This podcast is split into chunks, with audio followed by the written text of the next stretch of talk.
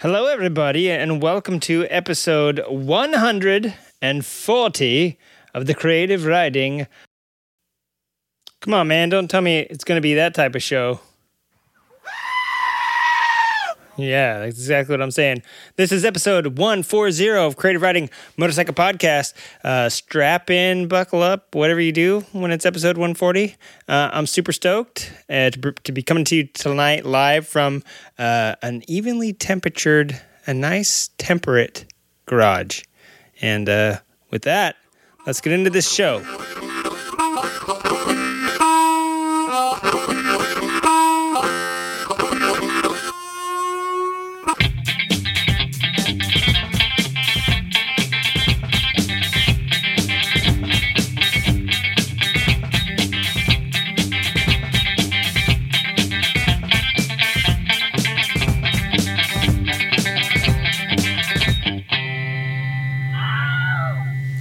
was nothing better than a Wilhelm scream to start off your episode 140 of Creative Writing Motorcycle Podcast. Yeah, nothing better uh, than going from an awesome episode to crap episode in a split second. It's like the 18th time the audio is cut out, and I may have to uh, go back to recording not on software. Enough of the behind the scenes stuff. Let's get into what's happening with you guys right now, right out of the gate, out the start. Uh, right off the starting flag. Let's, I don't know, whatever. Right out of the start here, um, I just want to say congrats and a happy 115th to everybody up in Milwaukee right now. I know our very own Chris Wiggins is up there celebrating Harley Davidson's 115th. I know that the uh, Milwaukee Rivets and uh, world famous uh, Narissa, they are up there celebrating their, you know, partying their Milwaukee buns off right now, and uh, it looks looks like a lot of fun. Uh, Wiggins was racing at Elkhorn yesterday, I believe, and I think he said he came in around 10th and there's a whole bunch of hooligan racing going on. Uh, you're hearing this today. Uh, that means tomorrow there's also um, the Brighton. I don't know what this the the brawl Bradford Beach Brawl. Brighton's in the UK. The Bradford Beach Brawl I think is tomorrow. Uh, uh, Saturday.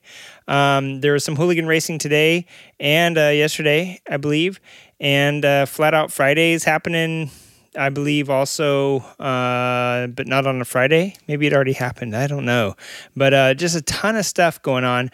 And also, back in Sturgis, there's there was an AMA Supermoto round, um, and I think Jeffrey Carver was there. Maybe I'm not 100 percent sure about that, but I did see a lot of people running that as well. And uh, yeah, some pretty cool stuff happening all over uh, because of the 115th right now and uh, bike weeks happening everywhere and all this and that. Right here in our own creative writing studios, we're having our own 115th celebration. And uh, I've got uh, Harley David's. What do I have? Uh, all right. Well, I was just making that up to sound cool. I am not really doing anything. I'm just by myself tonight in the studio. But I do want to say uh, thank you to everybody that uh, tuned in for last week. I hope you enjoyed hearing all about the uh, Sportster Stomp and Wiggins trip to Germany. And then just like that, he's in and then he's out again. He's that, that man is on the move recently, and we will have him in the studio. Wiggins, uh, we're gonna have like a pretty fun episode this week. I hope you liked the interviews last week because we got another one coming up for you. And uh, we didn't get to a whole bunch of stuff last week. And so this week we're going to cover some of the Harley notes from the dealer show. See, last week it wasn't; it was well, of course it was happening, you know, after we recorded the show because that's how space-time continuum works when you're uh, in uh, podcast land. So I got some notes from the dealer show. Plus, I got some crazy headlines that I'm going to try and remember. I'm going to name them off here. Crazy notes. See if I can remember remember what they're uh, about as I get into the show. China Gigacities. Okay, I'll try to remember what that's all about. And I'm pretty sure it's about the way that China is uh, creating electricity right now for their uh, all electric, all in whatever they're ca- going to call this. Uh, you know, the banning banning uh, gas of petrol motors. Uh, also, Kalashnikov. Hmm. I know they make the uh, world famous AK 47. What else are they making? We'll get into that. Uh, it's not autonomous, you idiot and uh, we'll talk about that. Plus, Indian catching up with Harley Davidson in the uh, showroom, just like Harley Davidson needs to catch up with Indian on the racetrack. All right. Yeah, let's get into this episode.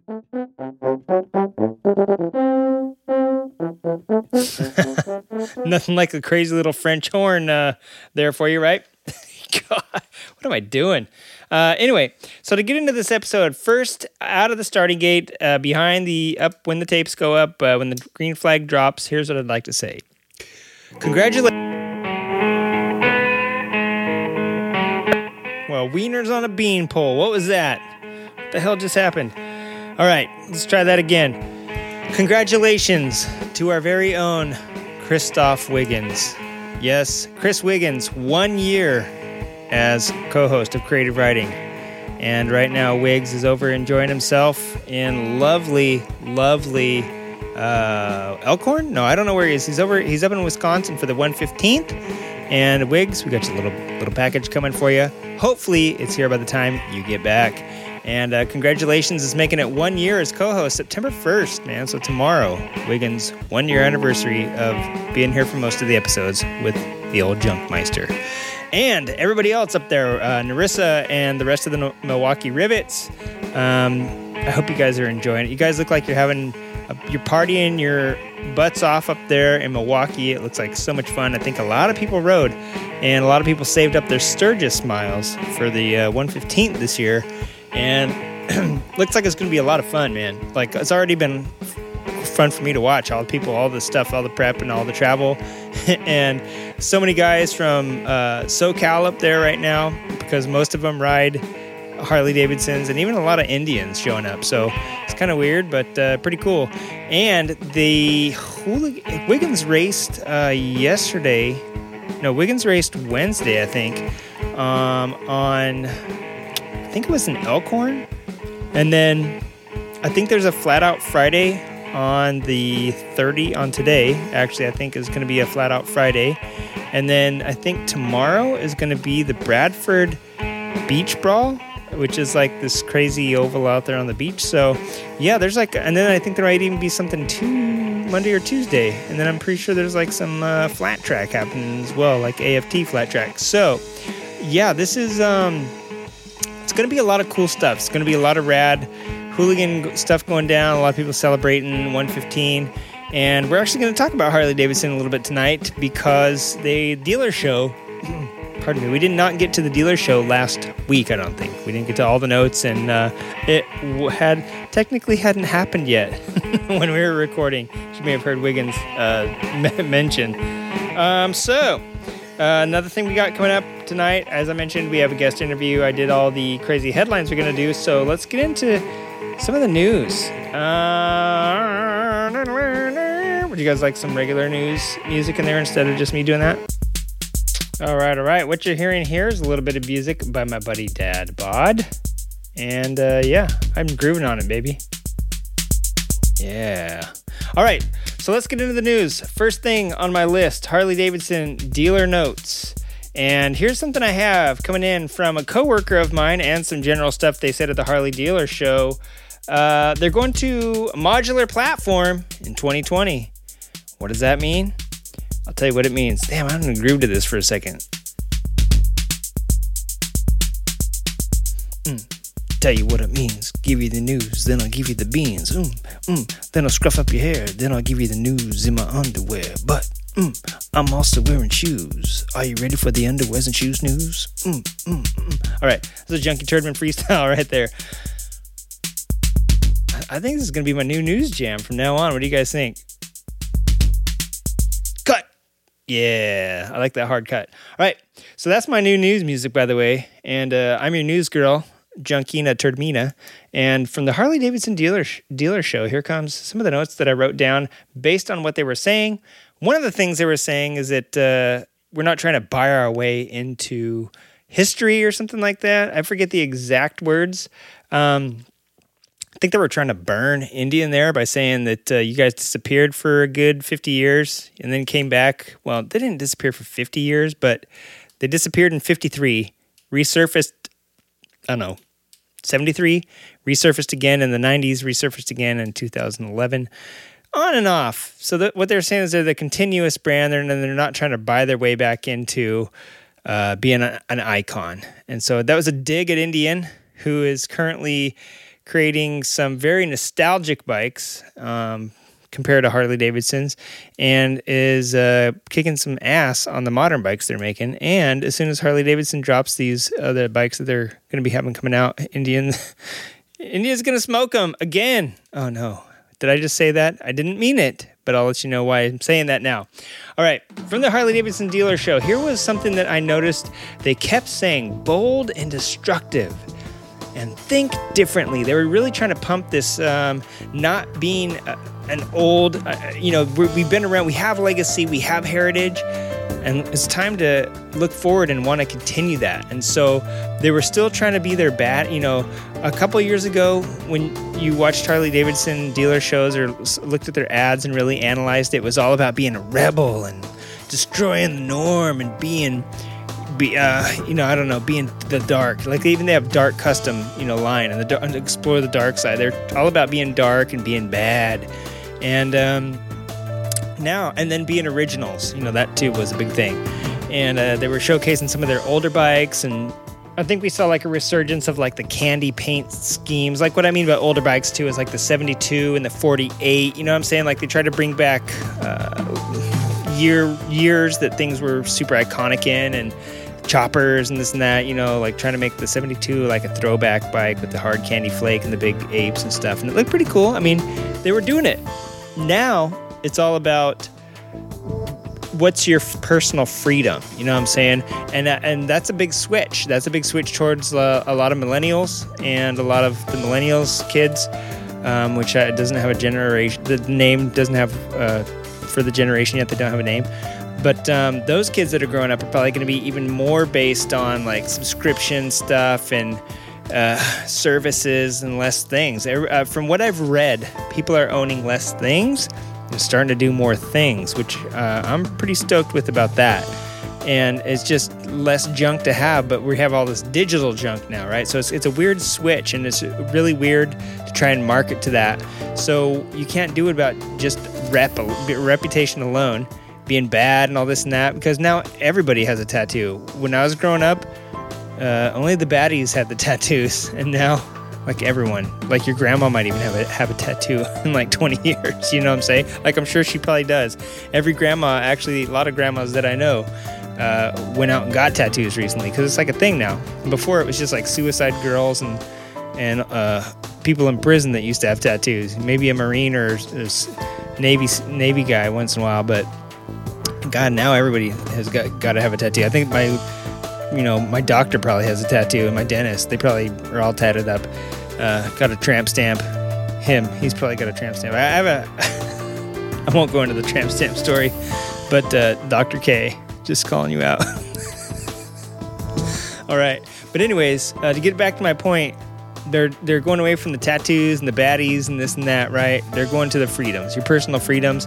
So I heard that a lot, and I heard um, being bold and destructive. So they're still trying to take that like edginess and trying to leverage that against their new what we're doing now is bold and destructive. We're destroying the norms that we ourselves created, sort of thing. And that's what they got to do actually if they're going to be trying to market to uh, this future generation who doesn't have things to want to buy a thing.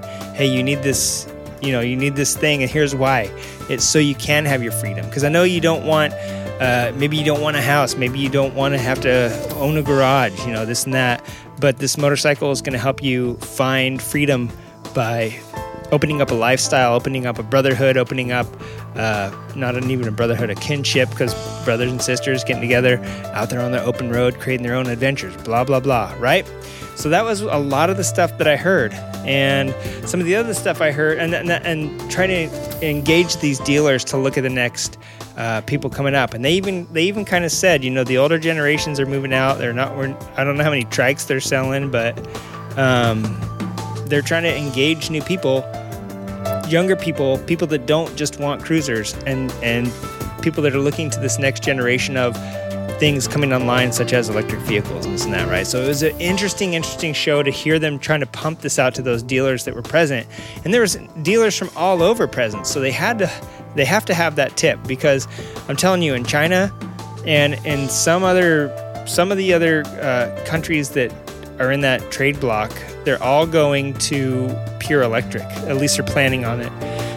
And we might talk about that a little bit here. So it was just interesting to hear um, hear them try to use these different verbiages and try to start the conversations and start putting the uh, different I don't know, the different wording and different spin on things now because in five and 10 years down the line, that needs to be in place right now so that people are embracing it. It takes a while for Harley people to change, you know, not maybe not the company, but the people. And even the salesmen and everybody that have to buy into this to, to make the customers buy into it, they're gonna they need to start it now. So that's I could see them totally doing that. Um, one of the points they made about the platforms coming up, they're going to be modular starting in 2020, and they're already pretty modular. But I guess they're going more modular because even like Wiggins and I were talking about, there's the Softails are modular now. They kill the Dyna, they merge the Dyna and the Softail together onto a new platform, but they're still like three frames. And with the Sportster, I've seen there's a couple different frames and there's a couple different about three or four different suspension setups but you know you can kind of swap and mix and match but you can't kind of also. I mean there's certain limitations that you have with each one. And when you're looking in the p&a catalog and all this and that it'll tell you like some things just won't fit other frames or other models within that family, like the Sportster family. They don't all they can't put everything from one Sportster onto another Sportster. There's things that had to match. Same with the Softail. Same, of course, the same with the Tourers, because some of them don't even have the same style of fairings.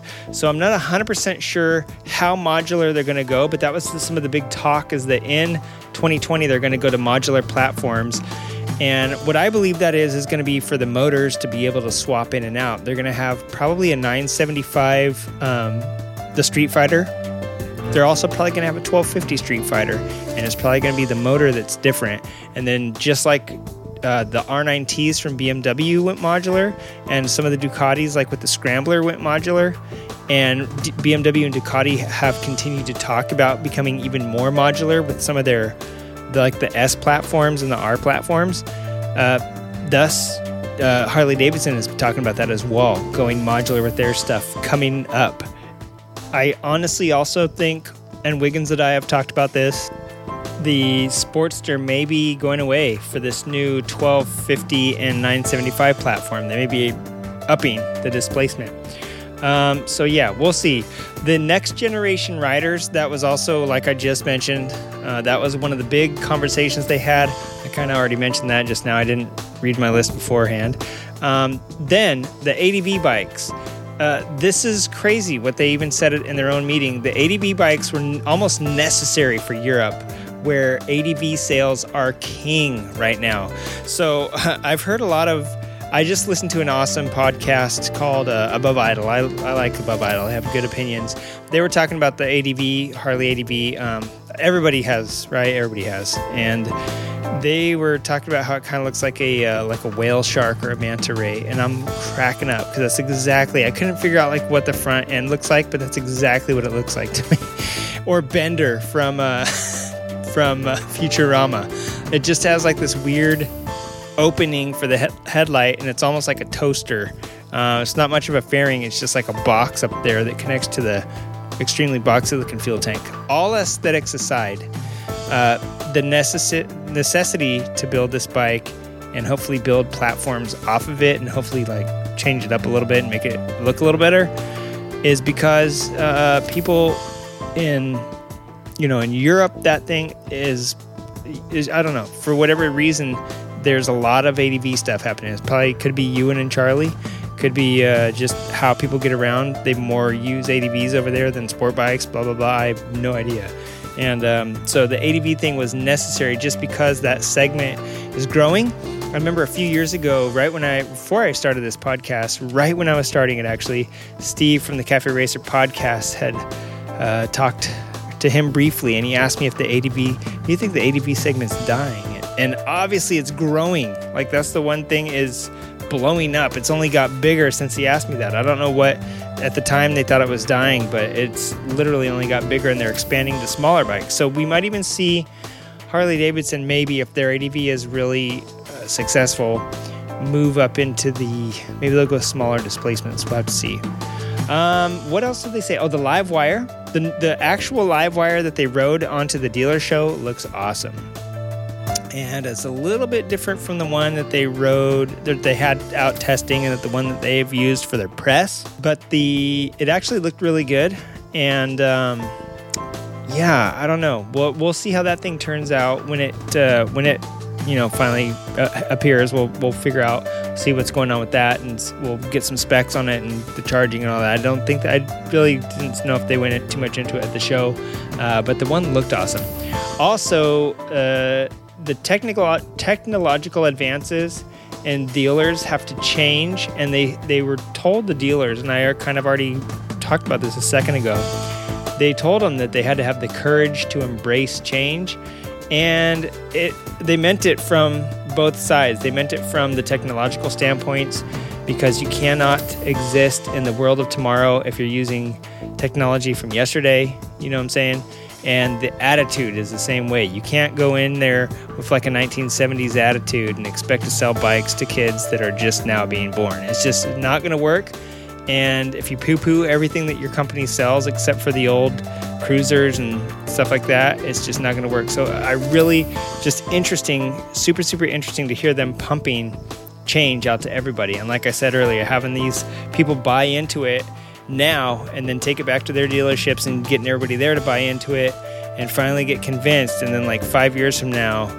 be like, yeah, this is what we sell. And I, I like it, you know, and I've, and I've, grown to like it over the last five years rather than like in five years from now when everything's on the showroom floor and you're like, yeah, this stuff's crap. Like, I bet, I guess I better learn to love it. So they're trying to push the change now. And we still got 19, 20, and 21. So we got three years uh, in order for them to get on board with all this stuff before that actually starts allegedly popping into showrooms. Last thing I got from Harley Davidson, not even from the dealer show, just from a coworker of mine. He hates the FXD R114. The new bike, that was a big news they dropped at the show, was brand new bike. Um, surprise, surprise. And it was nothing of what they announced in their little videos. Um, he hated it. And the thing is, that means Harley's doing something good because my coworker is old. Not super old, but kind of old.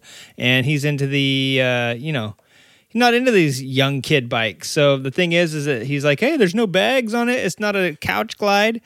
Boom. That means Harley Davidson's going right in the right direction. The thing is, is that they they're they need to basically get away from that market. They need to branch out, and this is one step in the right direction. While it does look lean and agile and fast, I mean, it's not like a V rod or anything like that, so it's not crazy radically different, but it is a different direction, and it's kind of trying to look a little different. it's power cruiser for sure because it's 114 and all that. And if you look at the body design of it, it's still kind of, you know, I think it's got either like kind of mid forward or forward controls on it and stuff. So it's not like totally some new retro or uh, some new crazy uh, total departure from Harley Davidson, but it does kind of enter the power cruiser sort of thing. And the fact that it doesn't have bags on it and it doesn't have you know a sissy bar on the on the back. I think that means Harley Davidson is showing you that they're committed to this stepping out in the right direction, into a new direction at least. And uh, the old guys don't like it. That just means uh, one more thing Harley Davidson's doing right for the next gen riders. That's uh, all of our opinions and everything from the dealer show and all the notes I had on the dealer show. But Harley Davidson is also in the news lately. And here's a couple of articles that I read just the other day.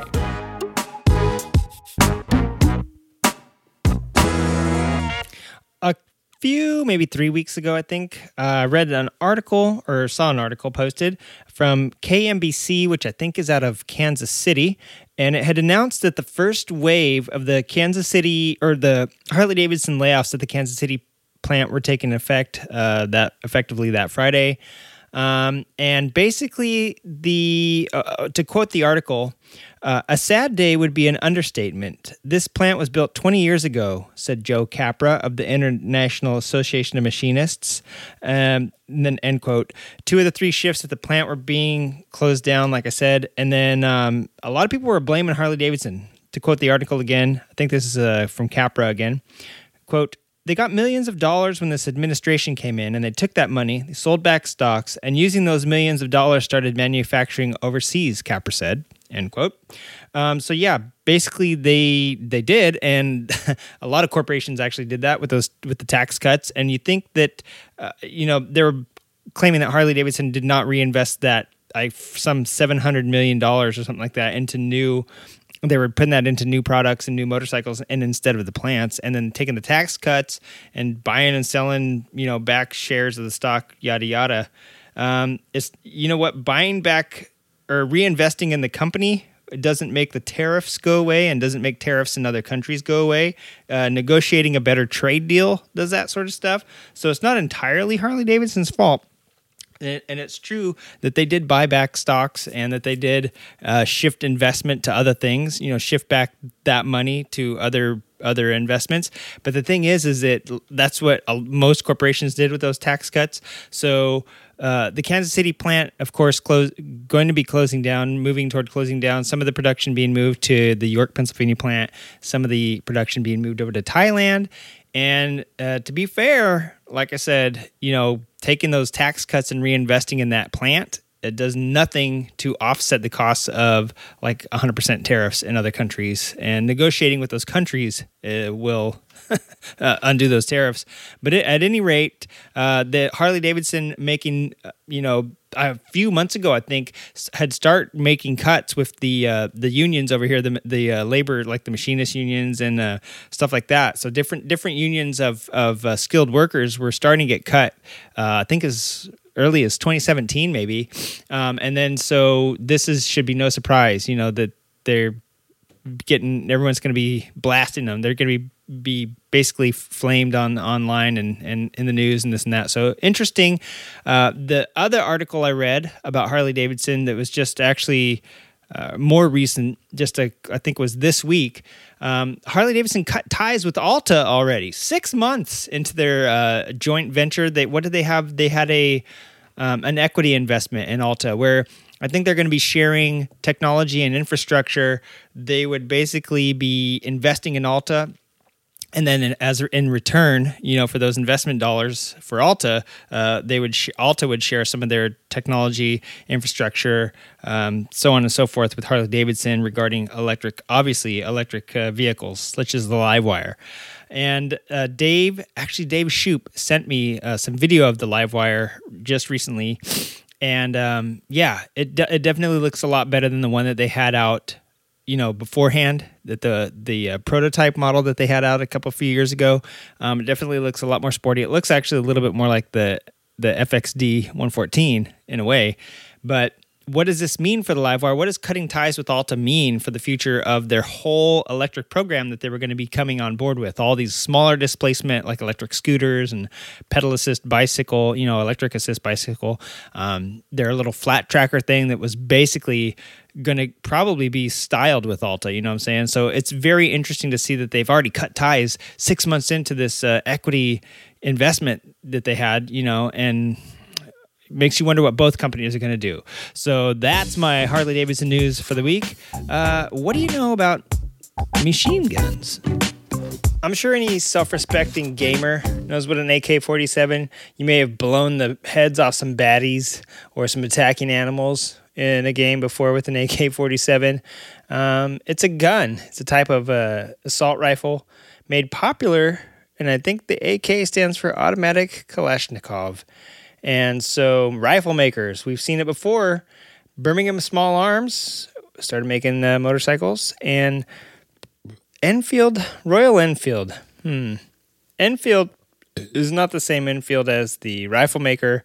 I think they just picked up the name because they were close to the town where the rifle maker was or something like that. But I'm sure there's other people that have got into tooling and stuff like that, making weapons of some sort, and then decided they were going to get into making motorbikes because, or bicycles even.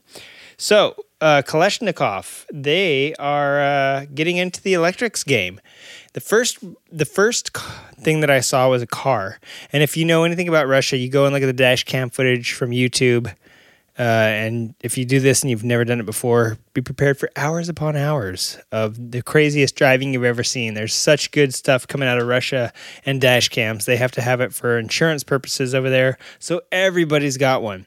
And the thing that is like a constant in these videos is these little square boxy cars that were made I, I, think they were made back in the 50s and the russians made them basically like a friggin tank uh, using russian space metal technology that never they're one of the these cars that never deteriorates and you can't even recycle it and none of the materials break down so you'll still see these things driving around blowing out black smoke uh, they're it's like living in Beijing, just driving one of these cars. Um, sometimes you only have two lug nuts on the wheel and they'll still be hobbling down. Like you just can't kill these things, right? So one of the electrics that I saw them come out with, the concept looked like a 21st century version of one of those old crazy little boxy cars. So it's such a it's such a crazy cool thing. They love that ass uh, aesthetic, and they transferred it over to their upcoming technology. Um, and also, they had another uh, i forget it was like another one came out i forget if it was like a sports car what it was uh, also from kalashnikov and now they got a motorcycle which is the um1 looks a little bit like a crf 250 rally or uh, maybe the new crf 400 that dropped it doesn't look all you know it doesn't have square tubing and look all ugly like the um, you know when chris was criticizing the zeros but uh, that the little cowl that it has right over the headlight looks just it screams Honda to me. Um, it's got inverted forks that look like they either could come off a dirt bike or a downhill mountain bike rig. Like uh, the front end, this thing doesn't look very substantial. The tires look like fat bicycle tires, but I did look at the sizes and they are uh, 19s or uh, I looked earlier and I can't tell now what it says. I think it says 18 or 19 on there. But um, spoked wheels, the the brakes. This is another thing. The brakes look weak. Uh, it looks like a mountain bike front end on that thing. Um, the I'm just looking at the caliper, laughing. The caliper is basically about the size of nail clippers, and and the rotor is like a tiny mountain bike rotor. So I don't know. Maybe there's uh, maybe I'm overthinking this. Maybe a lot of dirt bikes don't have big old honking calipers like a like a road race bike or anything does because they're going to be on dirt. So the UM1 made its debut. Uh, it stands for Urban Moto 1, but it made its debut at the International Military Technical Forum or International Technical Military Forum, something like that. So I'm assuming that it's going to be used for military purposes. So the Urban Moto 1, maybe it's for urban, you know, going through urban wastelands, who knows? Or maybe it's just for um, short distances. It's a little bit heavy. Um, and depending on the battery size, I'm guessing it was it was somewhere around the 400 500 pound mark. Um, but also it's only going 62 miles an hour top speed and i think the range was 93 miles. So i mean that's good for military stuff i guess if you're just doing a little bit of recon out in the field um, close distance recon or maybe you know stuff like that. Uh, or maybe you just you ride it out you recon and you don't come back. I don't know what it's exactly going to be for but uh, the ranges and all that stuff uh, don't look too hot right now, but it is just their first breakout model, and uh, I guess we'll see what comes out of it uh, from a machine gun maker. So, and keeping it in the Eastern European side of the world, I'm pretty sure Russia and China touch butts, right? I'm pretty sure they do, at least over in like near Siberia and stuff. Um, China, something I read about China and maybe a reason why Russia is trying to make its own autonomous, I mean, not autonomous, electric vehicles at this point, is because China is building. You know, China has has vowed to go all, all electric pretty here here pretty soon. Pretty here soon. I'm not. i I'm not talking too straight right now. Um, anyway, so China read this huge article about China building these gigafactories. As you know, Elon Musk has a factory here in Nevada called the Gigafactory, and his goal was to take over battery production. Uh, like I don't know, have the majority of global battery production happening here or something like that. And what we've further read later is that China plans to ramp up and be like 66% of the world's. Uh, I'm pretty sure it's lithium ion. I'm pretty sure it's like a pretty specific type of battery, and I'm sure that battery is uh, lithium ion. And anyways, did I say lithium ion? I meant lithium ion. I'm as I'm just as bad as the guy that I'm about to talk about next. Uh, but anyway, the China um, article that I read about the Chinese gigafactories is that they they're not more they're not so much gigafactories they are giga cities and i have no idea i'm so bad you could uh, they were talking about gig, uh, 30 megawatts or something like that of power that these things are producing and i was like 30 megawatts like that's kind of like telling somebody that something's worth like you know 54000 uh, blockchairi and you're like well what's a blockchairi and then you say well that is a nickel in your or you say that's a you know a million dollar bill. Oh, okay. Well, now you got some perspective. So 30 megawatts or whatever the hell they were talking about. I have no idea what that really means. Is that enough to power my remote control for my television? Well, it turns out it's like as much as like a city of like 100,000 people or something like that uses in one year. So I thought, whoa, that's a mega amount, a, a megawatt amount of power. So how are they doing it? they are using their their they have these um before we get to how they're doing it let me tell you a little bit about their infrastructure they're building china already has all these crazy ghost towns all over the country because uh, i think they get i think they were trying to get um, they were trying to spend money on development and developing parts of the the nation. It's so much land in China, and a lot of it is arid, and a lot of it's uh, out in the middle of nowhere. You know, rural, super rural. And so they're trying to develop and they've got, they need to spend money or whatever. So they'll go out and build these crazy ghost cities, you know what I'm saying? Or they'll build this huge city with skyscrapers and everything and then never use it. It's like a, the world's craziest movie set.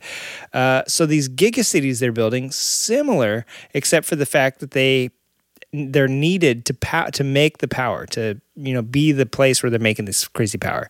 How are they making the power? Well, these giga cities that they're making uh, are basically the infrastructure for the power plants, and they're making all these megawatts of power by pumping.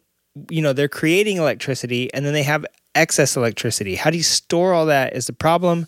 Um, how they're storing it is in the water supply, and I'll tell you how they do that. They use the excess power that these uh, factory cities are making, and they pump water uphill. They they use electric motors to pump water uh, upwards up into like a reservoir or uh, a lake and they, they're behind a dam. And then when they need power, they release the water and it comes down using all that potential and turns these huge turbines like hydroelectric uh, you know hydroelectric turbine power is how they're how they're making that so to, to use the you, you, know it's kind of funny that they're using this energy to pump it uphill because you're like well they're using energy but all that water is potential and is potential energy so basically um, they have these crazy, crazy cities and and that are working. The whole city exists to service the power plant, and then the power plant's making crazy amounts of power. So they're gonna have it. I guess if they build a grid system, they'll be totally. You know, everything will be totally on grid and it'll make going electric that much easier in that gigantic, gigantic uh, country. Newsflash, I just had a crazy idea. Crazy idea. What if we go to how would this work? How would this work? What if we go to uh, there's like an economy of production where like you should you, you, basically you should produce what you have the resources to produce right? It's like this whole thing. Well i won't get into that but what if china just became the battery for the rest of the world? Like uh, they became the world's utility electric utility.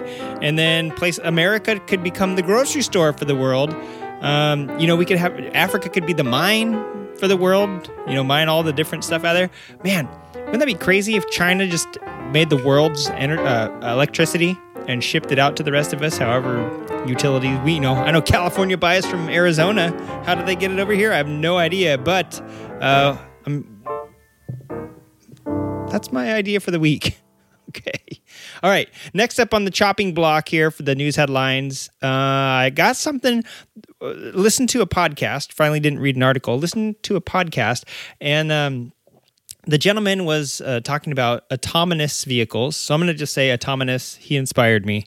So here we go. Speaking of autonomous vehicles and all the technology that it takes to run them and make the safety, even for semi autonomous and just helpful vehicles like the ADAS, which I believe is the advanced driver aids or something like that. Uh, the very very interesting this show because it touched on something that I used to do. I used to work at a body shop and we used to repair vehicles, right? And we would use aftermarket parts a lot to keep the cost down for the customer and for the uh, insurance company. And only certain times would we use OEM parts. I mean, if it was like a structural piece, of course, you know, like suspension, brakes, yada, yada, we would use it. I've said yada, yada a lot in this episode, by the way. Uh, we would use it because there's no replacement for OEM, which is original equipment manufacturer. Aftermarket stuff was like bumpers, fenders, hoods, door skins, you know, stuff like that, windshields, you, you name it. But nowadays, even the windshields have some crazy sensors and stuff on them. And the more you go to, we're going to LiDAR and radar and crazy cameras. Uh, the guy from the um, IIHS, which I believe is the Insurance Institute and Highway Safety, or the Institute of Insurance and Highway Safety, something like that. It's it's a um, it's a bureau over here or like an establishment over here in the states that does you know basically measure safety and and uh, does a bunch of testing independent testing and so they were testing backup uh, even the we're getting aids now for backing up even I mean, we've got all the technology. We've had technology coming out for the past, uh, I feel like, decade, uh, focusing on forward uh, motion, you know, and making sure stuff is autonomous forward and uh, all this uh, lane mitigation and adaptive cruise control, you name it, we've got it.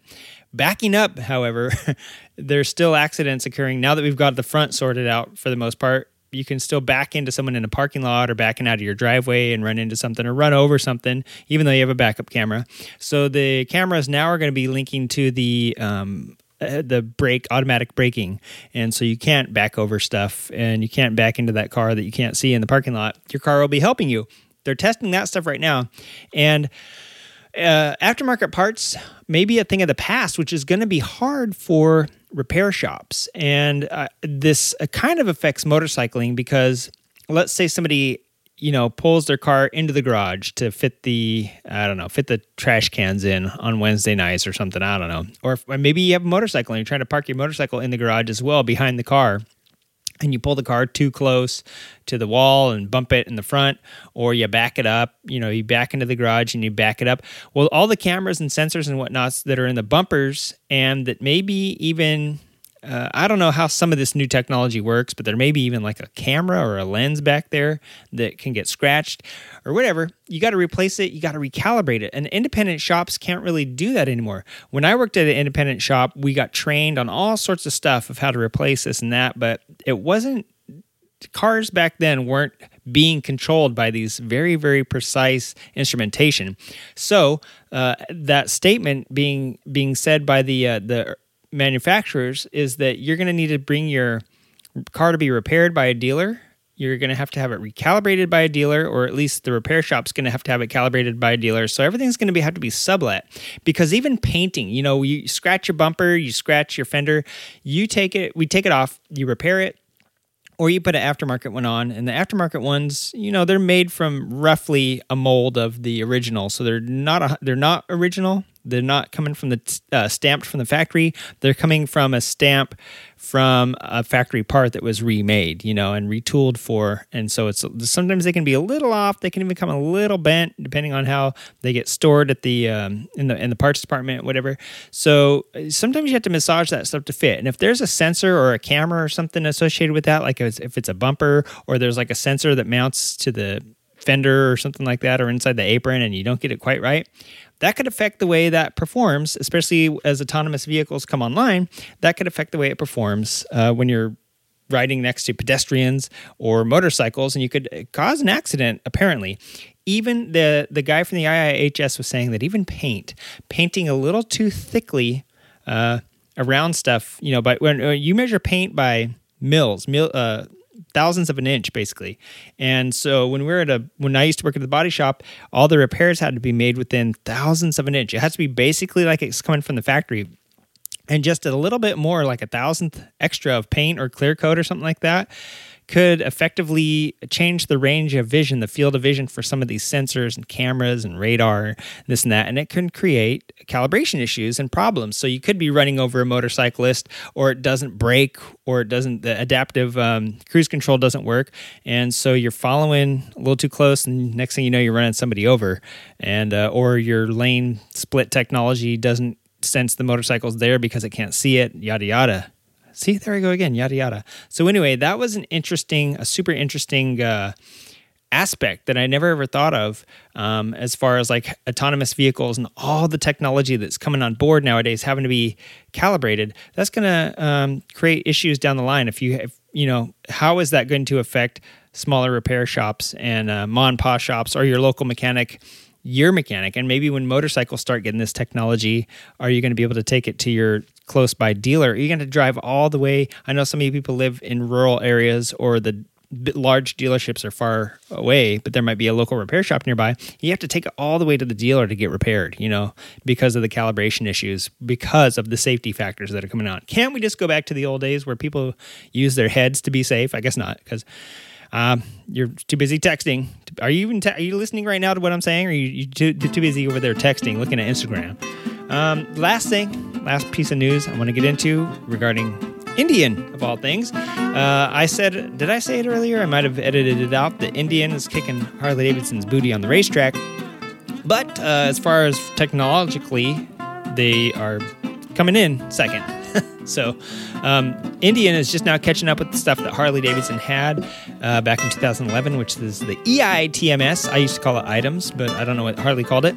But that was the engine idle temperature management system. And I'm not even sure if they still have it on their current vehicles because they, uh, this is back before the Project Rushmore all started and the water cooling and this and that. The rear cylinders were just hot. You know, people uh, always had sorts of cooling uh, aftermarket cooling stuff for the rear cylinders. So you roll the throttle forward at a gas at a stoplight at a gas station at a stoplight, and it cuts the the uh, spark to the rear cylinder, effectively cooling it for the most part um, if you're sitting there for a long time. And if you can't split lanes and you're in other states and you're sitting at a red light and you can't filter up to the front or you are sitting in traffic, that could be problematic. Your nether regions become quite toasty.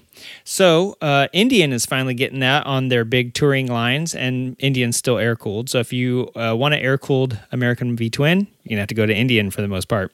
Uh, so, they're getting that. They're also getting riding modes. So, they're kind of catching up technologically to where Harley's been. And Harley's had a head start. There's no excuse for Harley to come in second on the race racetrack and in the showroom.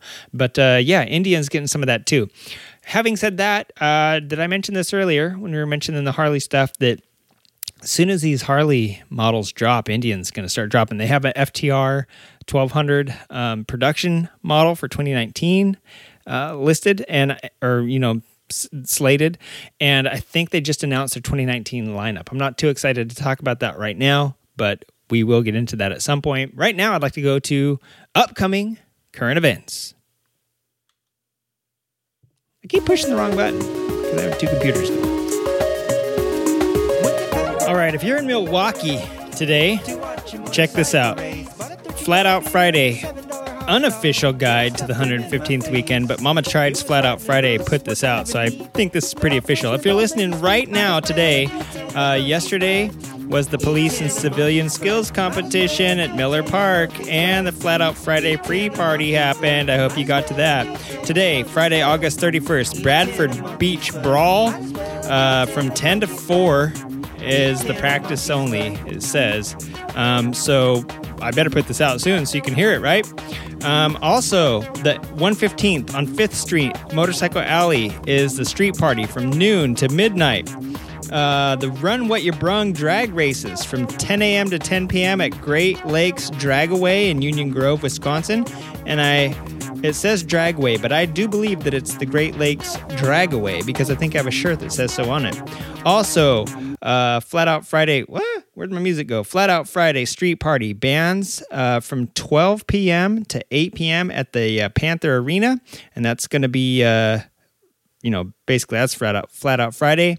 The Brady Street Experience going from 4 p.m. to midnight, and Flat Out Friday motorcycle races from start at 6:30 p.m. at the UWM Panther Arena. That's the University of Milwaukee, Wisconsin. And uh, maybe it's the University of Wisconsin Milwaukee. Why would they do it that way, though? September 1st, shut your mouth. It's the uh, Little Switzerland Hill Climb from 8 a.m. to 2 p.m. in Little Switzerland. uh, also, the Bradford Beach Brawl presented by T- Trog, which is the Race of Gentlemen, from noon to 7.30 p.m. Uh, again, on Fifth Street and Motorcycle Alley, there's another party from noon to midnight. That's 12 hours of partying, my friend. And the Brady Street Experience again from 4 p.m. to midnight. The uh, 115th and Hog 35th Moto Carnival at the Veterans Park from 10 a.m. to 11 p.m. And also Dig this, baby. The Time Machine Nationals, Great Lakes Dragway, and I do believe it's Dragaway, Union Grove, Wisconsin. I wonder if any of our WIR top 10 group will be out there Check them out on Facebook, WIR's Top 10 Bikes. Also, I believe they're going to be having a Friday race coming up here pretty soon. Sunday, September 2nd, uh, more races from the Great Lakes Dragaway and the 115th anniversary parade at Miller Park to the lakefront at 1 p.m. All right. Uh, also, coming up, is the Hell on Wheels September 8th, Saturday night, the Transworld Slam Fest at uh, Milestone MX Park. Gates open at noon. Uh, better get out there. Good old fashioned Saturday night run what you brung dirt track races along with the Transworld Slam Fest. Also, Hell on Wheels, uh, Day in the Dirt is going to be happening November 24th. That happens every November 24th out at Glen Helen. Uh, the season opener for motocross scrambles on the national track at Glen Helen is Sunday, January 6, 2019. So don't.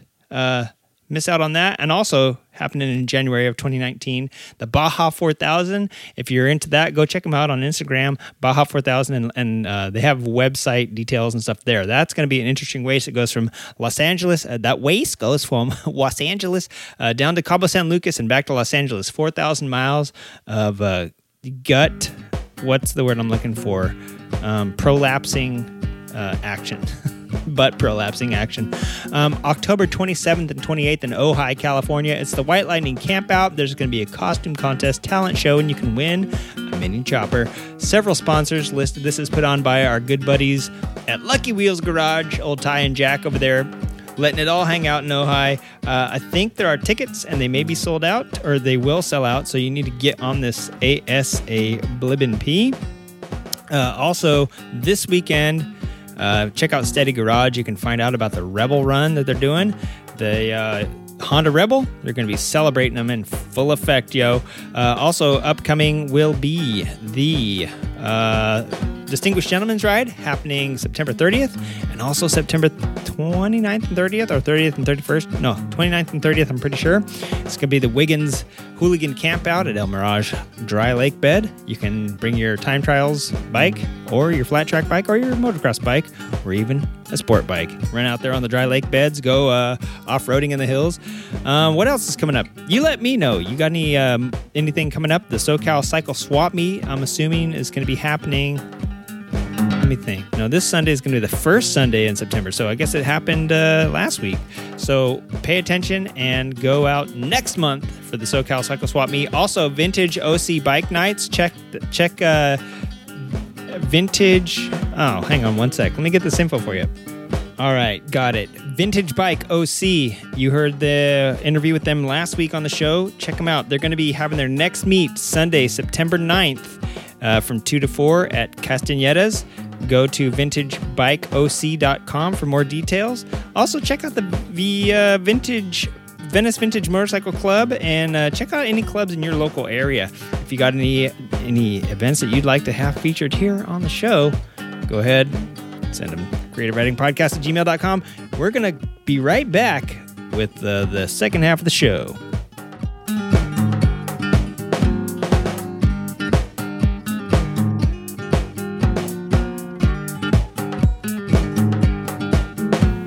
Alrighty, everybody, welcome back to Creative Riding Motorcycle Podcast. We are here. We got a, a, special guest on the line. Since Wiggs is not in the studio with me tonight to blabber and yammer on, I thought I'd pull in some outside help. And uh, tonight on the phone, we have a special guest. Uh, hey, guest, you want to go ahead and fill everybody in on who this is? Yeah, so this is uh, Brian Honeycutt. Uh, I live up here in Fairfield, California. You know what? Yeah, Wiggins was asking me where you live, and I was like, I think San Francisco, just because you seem to hit a lot of the North uh, NorCal right. stuff. And so, um, Fairfield is that outside of? that's that- that's outside of San Francisco, in between uh, Sacramento and San Francisco. It's actually where Travis Air Force Base is. So I guess it's considered East Bay, North Bay, right at that edge line. Just right. just one town over from Vallejo. Okay. Oh, sweet. Okay, cool. I know pretty much right where that is. Um, so, hey, what uh, what the hell do you do up there? What do you do for a living? Oh, so for a living, I uh, drive a truck. I deliver fuel in the Bay Area. Sweet. Yeah. So you, I'm, I'm guessing that you see a ton of traffic and a ton of weird driving and just about everything up there. I do, yeah. And with that career, I've taken uh, Smith driving and I became a Smith driving instructor. So that's actually helped me in street riding, believe it or not. It's a di- little, little different between a 80,000 pound vehicle and a 600 pound vehicle, but the same concepts kind of work, you know? yeah. Scanning way ahead, I'm assuming. And yeah, and all that great exactly. stuff. Rad. So, hey, how long have you been uh, riding?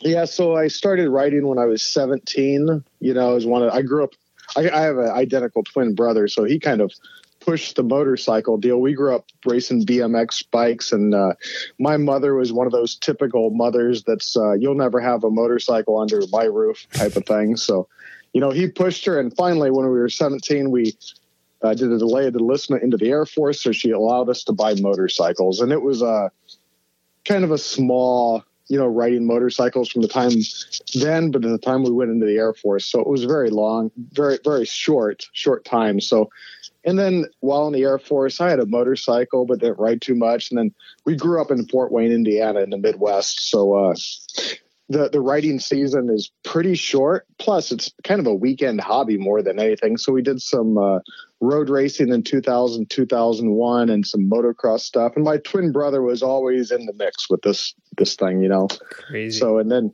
seven years, seven or eight years ago, when I moved out here, I got a motorcycle, and that was kind of my mode of transportation. You know, I lived in Oakland, so I commuted back and forth, you know, 60 miles each way. So, of course, I had a motorcycle, so splitting lanes became a, a thing. So, Yeah. Hey, and uh, yeah, living in Indiana is that's funny. Wiggins is always talking about India. There's so many people out here from from Indiana. I've been meeting more and more. It's kind of interesting. So, uh, just what brought you out here from Indiana? Just after after um, the Air Force, I'm guessing. oh, you know, kind of a bad marriage. Kind of, she wanted to come out here, and it was a last ditch attempt to try to save that, and obviously it didn't work. So, anyways, that's kind of what it was. Yeah. But but once I got out here and started, you know, riding the roads and seeing how great it is to ride motorcycles out of here, I, I really won't live anywhere else. You know. Yeah. Well, yeah, and that's tough. I mean, that's the, that's the thing. We we pay a we I call it the uh, Golden State tax because it is it's so nice out here, and you can do you know you can split lanes, you can do so much stuff out here. Um, and there's you know if you ever get into electrics, there's charging stations everywhere, but at the same time, you got to pay for that, especially uh, up in uh, San Francisco area. I mean. I think minimum wage up there has to be about eight hundred dollars for to, Yeah, to you know. But you know, you live in a good area. You live right between. I mean, you got a ton of good motocross tracks up there, and there's a few. I mean, there's a few road race tracks up there by you, and so I, I imagine there's all sorts of riding, and then the hills and, and whatnot, just for regular cruising. If you're on a cruiser or a ADV bike or any of that stuff, it seems like you're in prime prime real estate up there. Yeah, for sure. You know, uh, Sonoma's 20 minutes from me, so there's a kart track there, and they run every Monday, and uh, I have Mondays off. I haven't been out there a lot of times, but uh, it, it's convenient. And then uh, Thunder Hills, you know, up the road, and Stockton's got a go kart track. Uh, Dixon's got a go kart track. Atwater's got a go kart track, and there's a guy that runs uh, mini NorCal Mini Moto. So it's mainly getting younger guys started. Guys like Bobby Fong started there. You know, Stockton go kart track, and uh, so it's good. And then uh, you know, some of us old guys go out there and help. You know, give funds so the young kids can have a place to ride. So it's a good time. Yeah, man, that's awesome. And Bobby Fong, I didn't think about. There's a lot of uh, North. Yeah, I mean, there's dudes. there's yeah. like Co- Co- Corey Ventura. You know, he's Oh, right. he's really really doing good in the the lightweight uh, Moto America class. You know, a lot of guys. You know, Rossi Moore, all those young guys starting up. You know, you see them come through. So it's it's cool. I mean, and uh, you know, the sport's really. I wouldn't call it dead. It's suppressed. I mean, there's not much of American road racing, but there's a lot of guys up and coming through this through this uh, place that I race. You know, so it's good to see. Yeah. And I, you know, I used to be a huge road race enthusiast back when Speed Vision was, uh, you know, speed and all that, and they would play it, and it was kind of big. But I mean, hell, that was like ten years ago, you know, by by a rough estimate. I'm thinking that was about a decade ago that that was really uh, popularized and, and had a, any sort of following.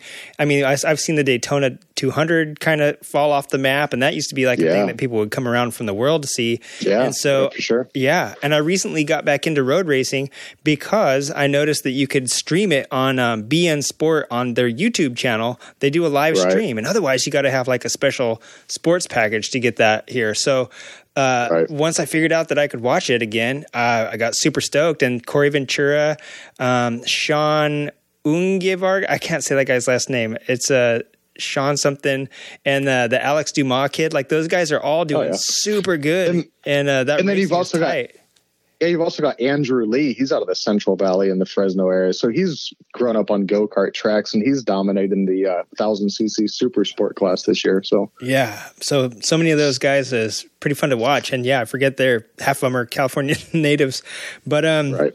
So when you when you started out at seventeen, uh, what were you riding? Uh, my first bike was a KZ 650. So. Sweet. What year?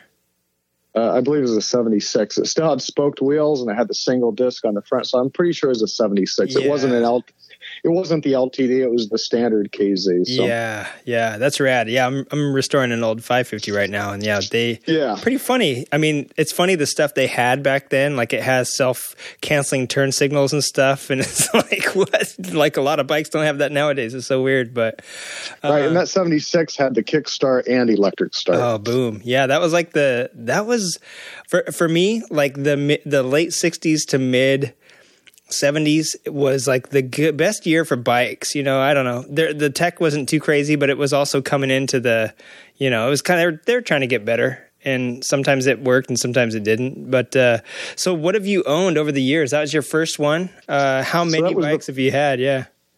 Man, I would have to think. Uh, so, I, I, can name them real quick. I was over in Greece in the Air Force and I had a uh, Honda XL 600R. If you remember those, were like the street version of the XR 600. Yeah, yeah.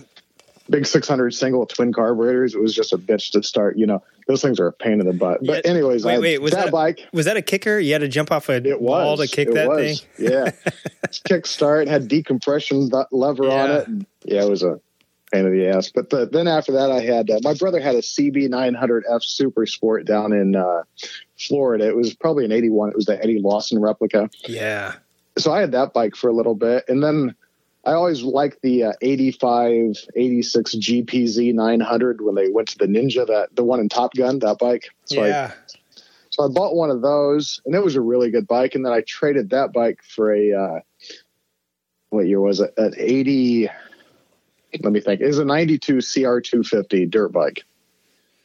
Yep. So I had that a, bike. I had a CR. I can I can never remember if it was a CR or, or XR two fifty. Okay. But, uh, this was yeah. was it a two stroke? No. Okay, then it was an XR. Yeah. Okay.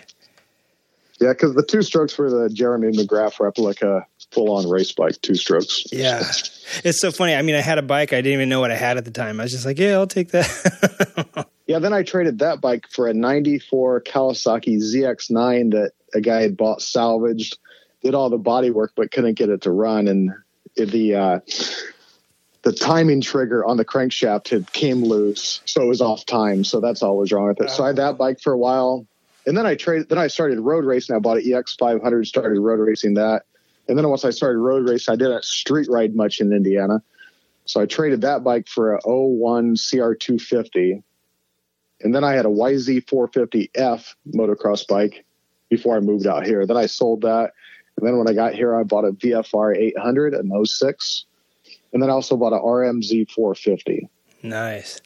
So I had those two bikes, and the uh, the VFR had a lot of miles on it. So I was thinking about getting a bike with less miles. You know those those old Hondas, they get to where they have a bad ground, and it would burn stators and regu- rect- rectifiers like one after another, and it just got to be a pain in the butt. And I didn't want to track it down or change the wiring harness, so I sold that bike, sold the RMZ, and then bought that BMW, that 2013 R1200. Oh, right. So basically, one bike to do everything. Oh, and you got the year right before they went to the water boxer, basically. No, that that is that is the water boxer. So Oh, the okay. adventures the adventures were the old air cooled motors, but in 13 the uh, standard GS was the liquid liquid Okay, cooled. okay, right, right. And and I test and I test rode the uh, air cooled bike, and it was okay. But you know, I'm used to Japanese bikes, and then I jumped on that water boxer with a wet clutch, and you know, one piece engine and transmission that seems so much like a Japanese bike. You know, just smooth, and I I like the way it was, so I had to buy one of those. So. Right. Yeah, those things are bad. And then uh, that's the nah, yeah, I guess that's the first bike I saw pictures of you on laying a knee down and I was cracking up. Uh, do you Oh, you, well, obviously you're super into you've you've you've started road racing, you know, a few years back. Sounds like you were maybe into motocross, if not dual sporting, because it sounds like you had a lot of off road bikes in the mix there. Were you doing yeah, like you know, supermoto or or motocross? You know, I, I I we did me and my twin brother did some competitive road racing in 2000 2001 i dropped out the half at the end of the year of 2001 i had a pretty bad crash didn't get off but was kind of out of out of the hobby thing. I was 31 years old, figured I'd grow up and get have a family or whatever. But uh, so I had a motocross bike after that, and we would do hair scrambles and you know local uh, fair races during the summer there in the Midwest, but nothing too serious. And then supermoto was kind of a thing. Right, I would have to say probably in the 2003, 2004. So Yeah. go up to Jackson, Michigan, and do some track days, you know. And I would just run uh, the standard 21 and 19 and use some decent street tires that would work on that bike. So Yeah. Yeah, that was a good I mean that those years right there were pretty primo for uh for Supermoto and Super TT and all that great stuff. Right. Um so yeah, that I mean that you guys I mean you guys were killing it it sounds like doing all sorts of fun stuff. well, I mean, we're just, uh, very low level club racers at best, you know. So Yeah. And then um hair scrambles and all that stuff that is like you live in a pretty good area now to do that stuff to be honest. Like uh up there there's some really good uh off-road off-road stuff and Right. just some drive out of the city a couple hours and bam you're out in the well you I think you can actually drive maybe from I think you can ride all the way through California on some back road uh trail. Like you might be yeah, I've yeah, do that all the way down to I've done Mexico. some of them. Yeah, I've done some of them, like through Mendocino National Forest and uh, Oakland Motorcycle Club does a. Uh, it's called a sheet iron 300. It's from the Central Valley over by Thunder Hill. I forget what town it is off the top of my head, but it goes to Fort Bragg. It's 150 miles. Then it goes back over there the next day, so it's 300 miles in two days. So Yeah. I did I did that on the BMW, and then uh, then I did some track days with uh, Superbike coach Kanakaya just just do a track day, and then I got interested in his program, so I went ahead and took one of his classes, thinking that I probably wouldn't learn much on a go kart track with that big bike, but I really learned a lot from him. Impressive was me to see the progression from the people starting that really has no they really had no business riding a motorcycle. They were that bad you know? Yeah. and these people lived in the bay area. But to see their progression from three days at a class go from being a very very bad rider to being very proficient you know you know so i, I kind of partnered with him and then got a supermoto bike and a 300 ninja and did some stuff with him at the class and i still do i still do uh control riding for his track days and stuff like that Right. And what is the name of that uh, organization? it's superbikecoach.com Okay, because I've seen that on. I've seen you have a couple different. Uh, you know, I think you had a vest on or something that said that, and then I think your bike, one of your bikes has that on it. Actually, I think. yeah both both bikes have it on it so- Okay. Yeah, and that's awesome. I mean, that's to, uh, obviously totally giving back to the to the community and probably keeping your skills on point as well because you you still do a fair bit of tracking and racing is from what I've seen. Yeah, in two weeks we've got a track day up at Thunder Hill West. So, and again, he he focuses more towards the people in his class, which are street riders, right? So, when when you come to his track day, we don't care. You know, bring your street bike and ride in your street gear. You know, within reason. I don't no t-shirts or anything, but you know, wear wear your wear your street gear, and uh, we'll let you out on the track. You don't have to do anything to your bikes. You know, we'll check the tires, make sure it's got brake pads and stuff, and send you out there and have a good time. You know, so it's kind of those deals. We keep the we keep the racers in the higher group, and if they want to, you know, go out there and make it a race, we'll just refund them refund their money and send them to another provider because it's mainly for street riders, right? Yeah. Now, don't get me wrong, there's fast guys out there, but you know, a lot of these things when you go to the when you go to these track days, the uh, control riders are out there, you know, they're racers and they're out there racing each other. And, you know, it, it becomes a dangerous situation. We try to control it, you know, so. And at the same time, uh, provide a place for other people to learn skills, which is basically correct the next step into track days or, or road riding or whatever. That's that's pretty awesome. Um, right, and and and again, that the uh, the classes are taught on a go kart track with the simple reason it's uh you know 45 seconds you're around that go-kart track so you'll remember which corner you messed up in where you should be doing it wrong and then the coach can stop you right on the track tell you what you're doing and make you redo it you know yeah. so it works really good as far as that goes and no get offs at like 120 miles an hour for yeah. Like plus, guy. plus the plus the speeds are really low. I mean, we've had several people crash, but it's made just pick the bike up, straighten out the shifter, and you're on your way. You know. Awesome. Yeah, that sounds like a lot of fun. And if if uh, I'll get the info at the end of the interview, but cool. anybody that wants to come up, I mean, you you're doing stuff on your supermoto, you're doing stuff on your uh, your Ninja and your or, or, and on your R twelve hundred. I mean, like I said, I've right, seen pictures right. of you dragging knee, giving the peace sign, and uh, juggling three uh, bowling pins at the same. I mean, yeah, you're right. a super talented, uh, super talented dude. I can tell you've well, been riding a little while. About that. So if you've ever rode one of those, if you've ever rode one of those bikes, they they make it pretty easy. I mean, so, except for that yeah. they weigh like 800 pounds, 600, but 580. Yeah, in that area. Yeah, but but also with that class, we teach a wheelie class, and we have a wheelie machine. You know, one of those uh, static dynamometer type things yeah. with an SV 650 on it. And then we've got supermotos with wheelie bars on them. So we've got it's like a three ring circus going on. We've got the wheelie class going on, and then we also teach a knee down class. You know, so yeah.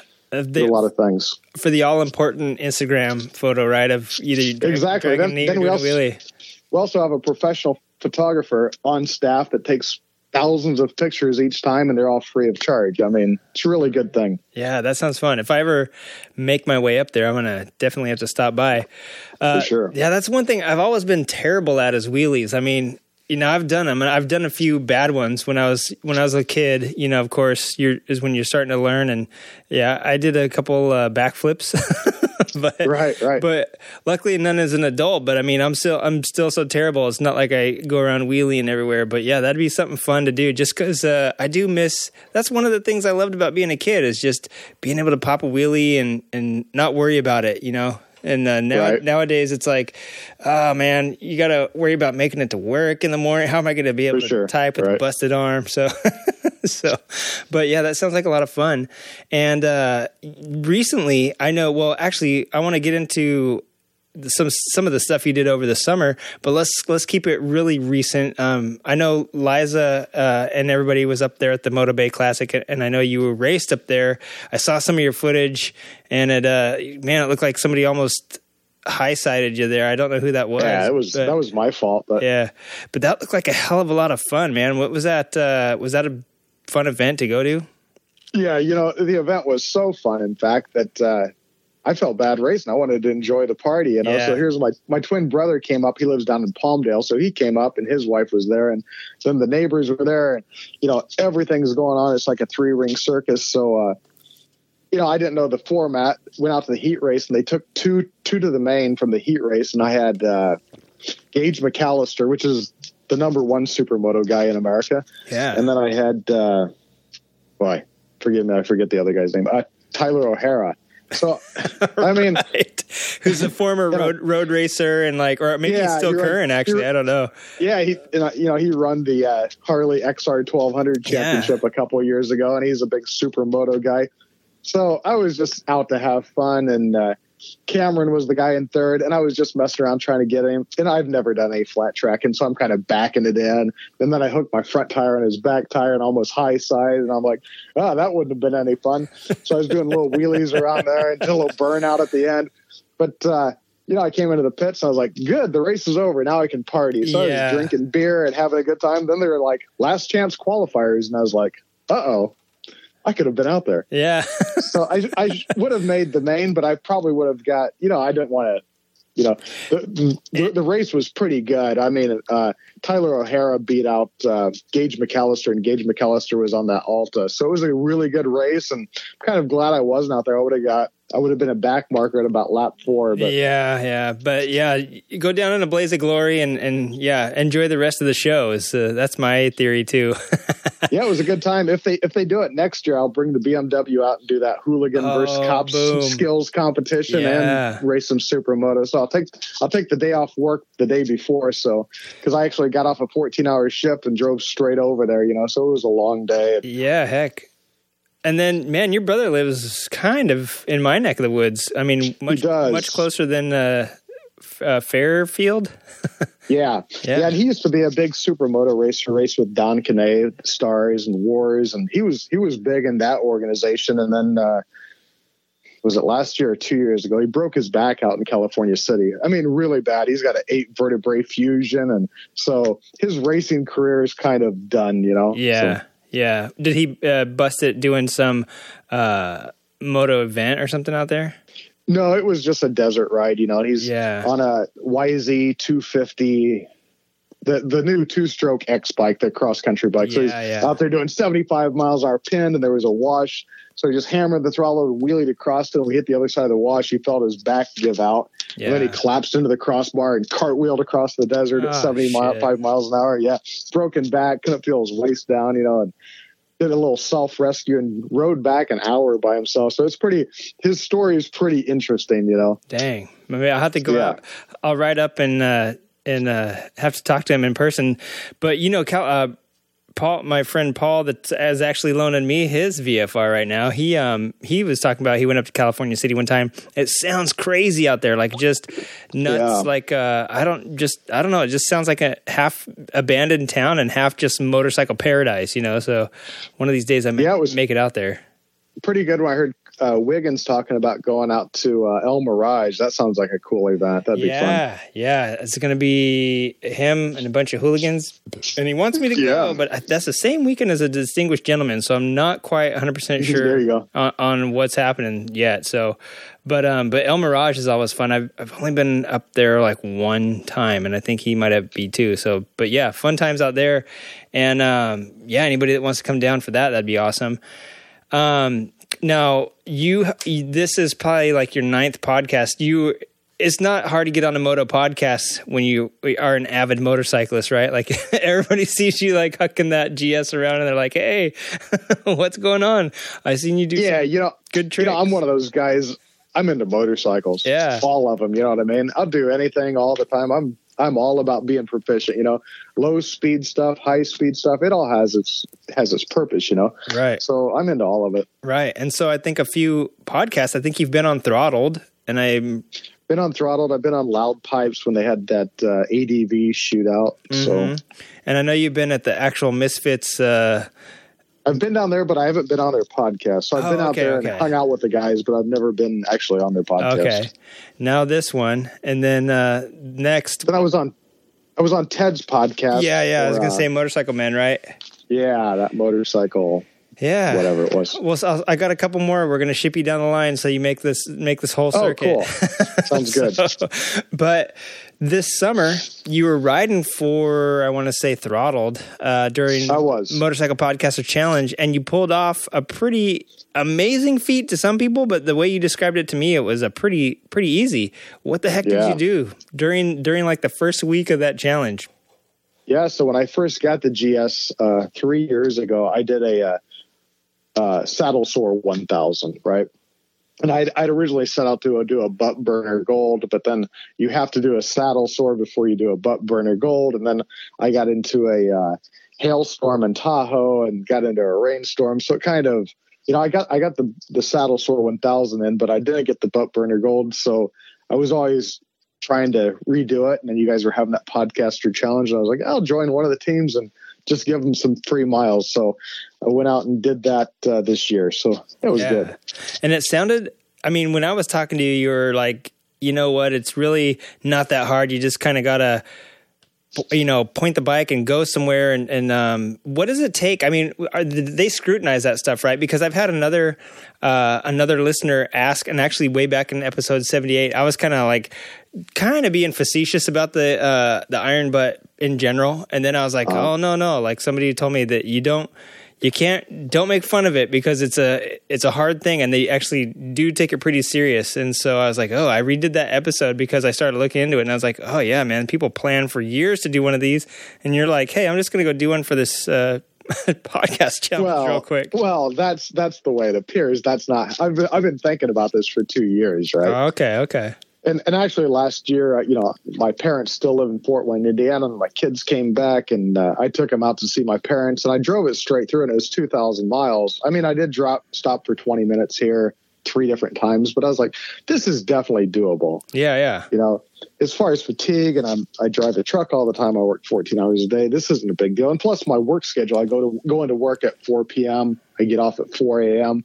So with that schedule waking up around noon and taking off, I think is advantageous because that way when you're finishing up the ride, it's daylight hours, right? Oh yeah. So so you get that morning sun coming up, which kind of gives you that that kick to to stay awake more. So so that's what I did, and you know I'd listen to Carl Reese, and you know who Carl Reese is. Oh yeah, yeah. He's he's the so, current record holder, right, for uh, motorcycle right, 30, 39 hours across America. So I heard his deal, and I heard him talk about the catheter, and I was like, that's a good idea. Well, I got some of those condom catheters, and it didn't work for me. I oh, gotta no. tell you. Did you so, did you, t- did you pee your pants a couple times, or just not? Pretty, uh... pretty much. It blew up, and oh damn! But luckily, I was oh, in Reno, dude. and it was 106 degrees, so it dried off. You know, the moisture quick. didn't stick around, but you know, and then, then I also noticed, you know, I've got a 5.3 gallon tank and I was running it really quick and that BMW that really close to the edge and that BMW's got a trip computer tells you how many miles it gives you a countdown right? Okay okay.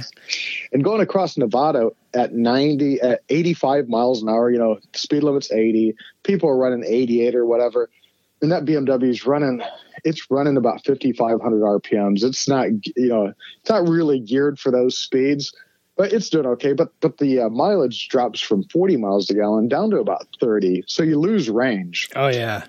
So now you're going to pick up extra fuel. I don't think it's advantageous. I mean, if I were to do it again, I would just stick on this. I would set the cruise at the speed limit. Yeah. Just deal with it somebody i think his name was matthew he's the guy that originally asked me about the iron butt stuff and made me right. look into it and he was saying that a lot of people only do 50 miles an hour because of course on the east coast the, some of the speed limits are super low and right. and it's still doable so he said you know you only right. have to average 45 or 50 as long as you don't stop for too long and have your route planned out and this and that and i'm not 100% sure of how you do it but do you you have to get some sort of documentation and like fuel receipts to show that you didn't just drive a loop for you know 100 hours doing a same 20 mile loop or whatever right? You got to get a and, make sure that you and, have a and, traceable and you can do a loop. People do uh saddle sore 1000s and and uh butt burner golds in in in manhattan through the boroughs. I mean okay. people do this but it, you just have to have constant fuel receipts. It has to match up. It has to make sense. And if you're doing like what i did i went over to wendover yeah. So I went over to uh, not Wendover. I went into Wyoming, the first town in uh, Evanston, Wyoming. So that's where I turned around and came back. It was 763 miles or something. Okay. So I definitely needed that fuel receipt. That was the important one. Yeah. So the the start and the end and that turn is the important ones. Yeah. Sweet. Well, that I mean that's pretty cool. I, I having heard that you can do it at, at, a low speed as long as you're cons- you know you don't stop for four hours mm-hmm. for breakfast and to take a nap or something like that it sounds like it's pretty doable um, i'm going to do one on spamla i think next year and see if i can yeah i mean just my, that's pretty my, cool my ass just has to hold up for a thousand miles you know plus i was doing that podcaster challenge so i was stopping to get pictures and towns right, right. and all this stuff and then i actually stopped for an extended restroom break to uh, change you know, I, I checked I checked the weather, and what I could see is 106 is about the high and the low of about 55. Well, there's parts of Nevada where the actual low temperature was 34. Yeah, Nevada, the right? deserts get so, cold. Actually, so I really didn't count on that. So yeah. and then I lost my uh, jacket liner controller, so I was having to plug it in hot. So I actually stopped and put on a some underwear and stuff like that. So I had extended uh, fuel stop, and I still made it in 20 hours. So yeah. I mean, I you don't have to kill yourself. Yeah, you just got to keep going. Like just yeah, you just got to keep consistent. Moving. Yeah, just keep moving. That's and nice. I, and I stopped and I stopped and took a 20 minute rest. You know, I laid down on a in a rest area, just laid down on the asphalt. I had a a uh, road crafter uh, what do you call those suits? But anyways, yeah, that's pretty cool. Yeah. They use that as your pillow, and yeah. yeah, I mean, I mean, those suits are like a like you're wearing a sleeping bag already, you know. So yeah, yeah, that's rad. So that I mean, haven't had you do that, and then also, I mean, that obviously you you were one of the highest mileage guys. I don't remember if you ended up being the highest highest mileage because a lot of people were actually uh, headed toward. It was so funny. People were moving across country during that thing too, and like ended up driving yeah. to like Oklahoma and stuff. It's like what the hell? This was yeah. Somebody somebody had like twenty two hundred miles. Yeah, yeah. This this year was crazy. Like last year, it was way different. This year, people went off the yeah. rails. So yeah, because my my high was uh, 1963 or something like yeah. that. Which is like, you know, would have been like top for the year last year, and this year it was like, oh, that was just like second. what? But yeah, that was a that was a fun challenge. Are you going to do it again next year? Yeah, maybe I can get on your team if you need yeah. some help. I can actually be on the podcast team. I think if you do it as a listener. So yeah, man, it's uh it's crazy, and I I you know, it was so it was so much fun, and and this year was a most controversial year with all the like people bend, bending and changing right. the rules, wanting to know right, what the right. real rules were, and it's like got a lot, lot more complicated adding a couple teams, but it was still fun and it was still cool, and that was sure. I thought it was pretty cool to see you do a actually somebody trying for a, uh, a saddle sore because I don't think anybody. I think everybody else was just traveling. I don't think they were doing it uh, for a goal. You know, so it was kind of cool right. that you like knocked out two birds with one stone. Um, yeah. So I I do want to ask you too. Um, as far as like uh, rider coach and stuff like that goes, when did you start that, and what does it take to be a rider coach? If anybody's interested in that. Yeah, so let me clarify. I'm not technically a writer's coach. Oh, okay, right? okay. So, so what I do is I assist Ken Akai, which is the coach. So I assist him as far as in the wheelie class, you know, keeping people keeping their understanding about how torque curves work on motorcycles, what you know, you want to be in torque and not power, uh, you want to do this with a brake you and i just i just repeat what he teaches the people you know? So that's my role in the wheelie class. In the knee down class i do the demos with the bmw gs just to show that hey it's not the bike it's you. Yeah. Right? and if you want to the keys are in the 600 pound beast you can take it out and see what you think about it but you know so that's that's my role as far as superbike coach goes and then at the track days i'm at a i'm a control rider so yeah that's you, my main thing. I think we've had a past guest uh, on the she. Her name's Amber. She was a control rider for uh, a company back east, and yeah, she was trying to oh, tell cool. me the same sort of thing. She's like, I kind of get free track time by doing it, but I'm not a coach. You know, like a, right. they they still have the coach, but I do get uh, basically kind of free track day, and and also get a mentor a bunch of people how to do the right thing and and help them get into it because it kind of can be an intimidating thing if you you know, you want to do your first track day. I remember your first time sure. anything, your first time going out on the freeway can be crazy. So I'm sure like your first track day can be a little bit hairy and intimidating, and it's kind of cool to have people there to kind of just show you the ropes. You know, not have right, yeah. not have the coach yell at you, but have one of the one of you guys like pointed out first before you get busted, right, or something like that. For sure. And again, uh, when I'm uh, a control rider, I'm kind of the law enforcement agency out there, right? So if I'm in a group, I might come up on a slow rider and might sit there and watch him and watch how everybody reacts to the slow rider. Oh, there you go. Right. So that's kind of my job. My job's not out there to be the fastest guy out there. Yeah, There's right. no point. My job's to to make sure everybody's doing the right things. And yeah. hey, if you have a tight pass or you bump into somebody, I'm going to pull you off the track and I'm not going to yell at you. I'm going to say, "Hey, you messed up." Next time when you come up on a slower ride, instead of making a risky pass, why don't you go down the hot pit lane, go through the hot pit lane? That guy gets away from you, and now you got an open track. So, yeah. and then then we have a little program on on your car on your sticker. You know, write a write one X, you know, three X's, and you're done for the day. But you know, so we we try to be lenient, but at the same time try to be responsible. And then we also, if we see a guy, you know, a guy getting lapped that's holding his line, or a guy that's doing the right thing, we'll reward them with some freebies of whatever we have, you know. So we kind of try to be good and, you know, we have a job to do and try to keep everybody safe. But, you know, I understand. And again, I'm a racer, so I understand when you when you when you're pat closing on somebody into a corner, man, you don't know what's going to happen. You know what I mean? You yeah. just got to do it, right? Sometimes you see and the I, red mist, yeah. and I understand that deal, but it's a track day. It's this isn't this isn't racing, and this isn't the this isn't a practice, right? So this Yeah. is track day. yeah, nobody So- nobody gets a trophy for uh, winning the track day. Yeah, I mean, Yeah. it's it's terrible when you see a guy come out there, and it happens almost every time. Somebody wads up, you know, a twenty six thousand dollar motorcycle Oh, that they rode from San Francisco there, Right. and you and you've seen it happening, and you pull them in. You're like, hey, you might want to slow it down a little bit, you know, Yeah. just for your safety and everybody else's. Let's slow it down, and then you see them the last. It's the last session usually. Here, watch this, and there it goes. You know, Yeah. so it's unfortunate, but it happens. Yeah. Not not not. uh you never, you never should say this is gonna be my last uh, or my fastest Right. lap. You know, the last one's always the one where everyone gets thrashed. So, man, That's right. um, that I could, I don't know. I would be, I would just not know what to do if I wadded up my, a lot, especially like a fresh new bike that you're just taking out. You know, you want to take it to the track for the first time or something, and you feel comfy and uh, trailer home. Right know? and you know you know and when i when after you've crashed your bike and i come out you're not getting any sympathy from me because i'm gonna say are you okay yeah okay walk to the walk to the deal and i'm gonna pick your crap up and shove it to the side of the track we gotta keep the track going you know i i understand that happened but we gotta clear the track but what was cool at the last track day we didn't have one red flag which was really good so we ran all day clean no delays it was really good Rad. That's a, g- I- gotta feel good too as a coach or as a and even like a uh, control rider to think like I did my job and you know everybody had a good day.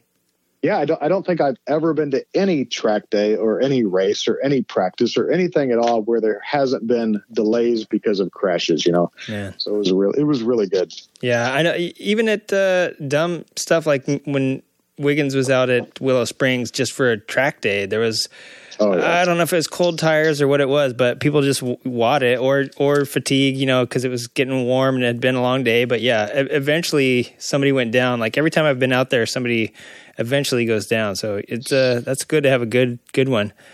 yeah, that's a super fast track, the big one, Willow Springs. I had my VFR out there. Yeah, it was fast. Yeah. So hey, I got a couple crazy questions for you real quick. So first off, before any races and stuff, you know that Olympic sprinter that was like viral for a while, that chick, um, I think her name is Michelle Janicki that like jumps around and does that little like finger wiggle thing. Do you have any crazy before you do your track day? Do you have any crazy like superstitious things or like routine things that you go through and, and do um, like any physical little things that you do that kind of has to you have to do to get you into the zone No, uh, dude, I'm a 48 year old, somewhat out of shape truck driver. I mean, I don't have time for all that. I can barely have enough time to turn on my camera if I'm ever going to record. right I usually go go into turn one and be like, my camera's not even on. I got to reach up with my right hand and turn it on. yeah I don't think it's going to get turned on this race. So yeah so yeah no no left glove right glove tap your helmet three times none of that stuff huh no, okay well then i'm gonna scratch the next three questions off. Any uh any crazy crashes? Like what's your craziest or if any what's uh what's the craziest one you ever had?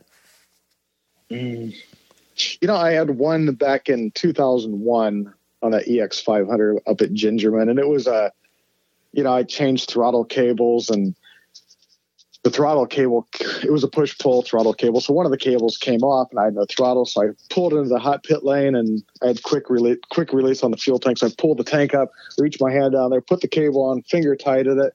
Good. Went out there, got behind the guy. This was during practice. Got behind the guy that was the fastest in our class. He was on an FZR 400, but uh, went into turn three, right behind him. And as I'm as I'm braking, I pass him because the throttle's pinned wide open, you ah. know. And and it's a crazy feeling. I mean, the kill switch is right there, right? But the front end's still up because it's under power, and you're grabbing the front brake, and you just blow past your braking marker, and there's the gravel trap in front of you. It's kind of a helpless feeling. I just grabbed the front brake and the front end tucked, and I dove off the side. That was about at 110 miles an hour, right top of sixth gear.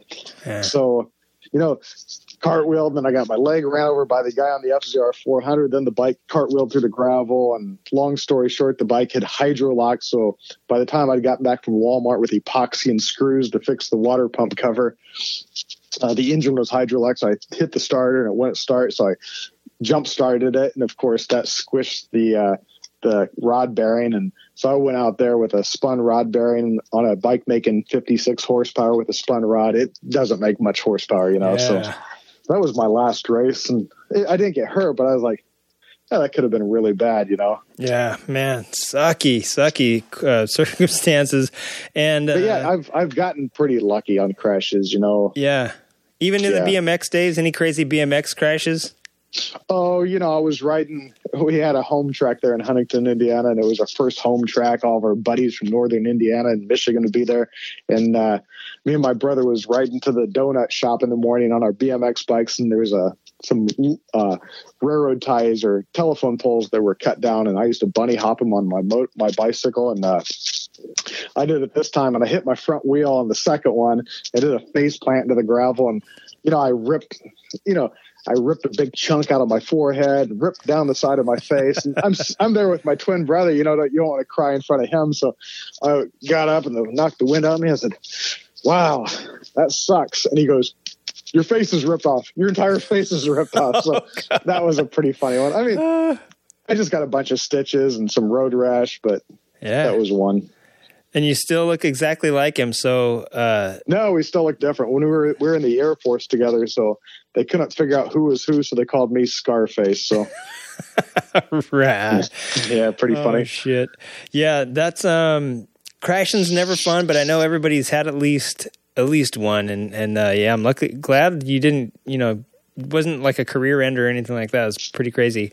Um I'm I'm not to uh, go back to your brother's crash, but I mean, even even if he were the truck driver sitting in a truck after wrecking your back, I mean that that would even be a hard job. You know what I'm saying? Like it's got to have Yeah. long lasting effects on whatever he's uh, doing. So Yeah, he's an aircraft mechanic. Works up at uh, uh, Northrop up in Palmdale. So yeah, I mean, he talks about sometimes he has to get inside of a fuel cell, which is in the wing of an airplane. So you know how small those are. So yeah, yeah, he says it sucks. So yeah, man. luck- luckily, he doesn't do a lot of that anymore. And but he's had a he's he was always more aggressive when it came to racing, always from when we were kids. So he's had some pretty gnarly crashes, a lot of broken bones, collapsed lungs, those kind of things. You know. Dang. And what was your mom thinking this whole time? like, oh, that's why you boys never got motorcycles when you were kids. Yeah, I mean, my mom's one of those. Well, when it's your time, it's your time, you know. Yeah. So that's kind of her thought on the deal. So Yeah, and luckily it hasn't been. So she say, "See, mom, like we we're, we could take all these and still keep going."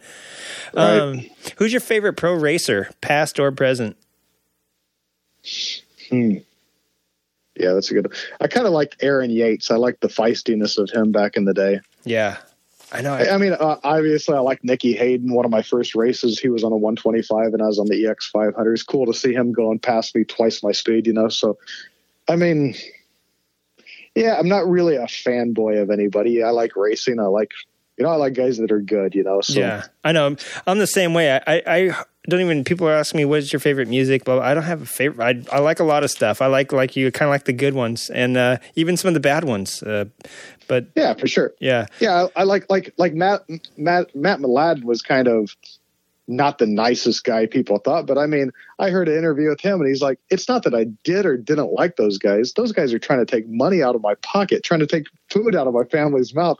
I'm not their friends, you know what I mean? So I was like, yeah, yeah, good point. yeah, Yeah, don't don't get friendly with them. Then you're going to cut cut them some slack, and you get paid to win races, not have friends. Yeah, I know he had a bad rap, and I always liked Matt Mladin, and I liked his writing style, and, and I thought he was pretty good. Him and Jamie uh, Hackney or Yeah, Jimmy, Hack- Hacking. Jamie Hacking, Jamie Hackney. That's uh, not a real guy. yeah. um, so, what are your favorite, uh, or you know, do you have do you have any favorite graphics from a motorcycle, like a graphics kit, or any bikes that came out in the past that you're like, damn, you remember them just based on the way they look?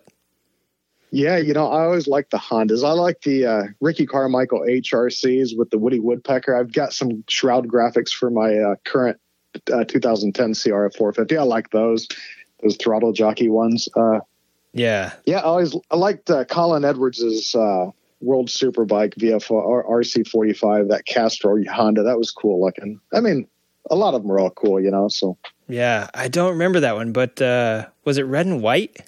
No, it was it was red, white, and green. Okay. Green was the predominant color. So it was green on top. The base was white, and then it was green and red. They, Oh, made, yeah, actually made replica bikes. I think Yeah. I remember. Yeah, I think I remember that. I think I remember that. And then, uh, what is your favorite? Do you have a favorite motorcycle meme? I can't even think of any off the top of my head, but it's a question I wrote down, so I'm going to ask it. a motorcycle meme. I'm not. I guess I'm I'm too old to know what memes are. So Yeah. Plus, there's too many memes out in this world for me to. I think I wrote I- this about 20 years ago when memes were brand new. I do remember a couple motorcycle commercials I, that always stuck with me. I remember when the the BMW K1600, and even though I own a BMW, I'm not a BMW fan. It's I don't fit into their demographic. But anyways, I remember the BMW K1600 first came out. There's a guy and he's got a woman on the back, his wife obviously, and he's talking about after all these years, she's still hanging on. He's dragging foot pegs through corners, and his wife's holding on. You know, it's kind of a cool commercial. Yeah. So Yeah. I guess if that's a meme. Yeah, yeah, sure. And then and those bikes actually too. I don't know how many people have dragged those through corners, but um, they're actually pretty. I mean, they're pretty capable for a, a big old hunkin' Wada Wada motor. Yeah, I mean, I keep looking at my next bike and I look at it, then I I'm like, those those bikes are cool, 160 horse, inline six, blah blah. Then I go and look at it and go look at the big goofy handlebars, and I'm like, I'm not ready for that yet. You know, Yeah, one yeah. day, but not now. It, it's funny because right the first year they came out, uh, I had, had contact with the dealer down in San Diego, and somebody had dropped one. Maybe came out and uh, got spooked by the way a car was driving and kind of laid it over, trying to avoid the car, mis- mismaneuvered somehow to avoid the car, and ended up laying it down on his own, and it just hit the f- footboard and kind of spun around. And that Right. just that laying it over, he said nothing. He said like the uh, little scratch on the um, saddlebags and the bar end, but the fact that the side of the case touched totaled it. And those things That's were like ridic- thirty thousand bucks. Oh, yeah. yeah.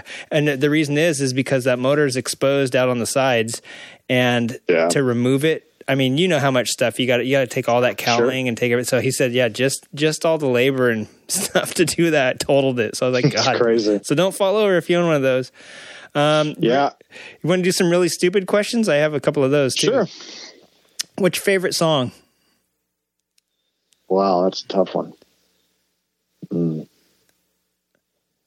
Man, How about Johnny That's Johnny Paycheck? Take this job and shove it. yeah, I'm not I'm not much into country western, but Okay. uh, your favorite type of sandwich? Man, that's weird.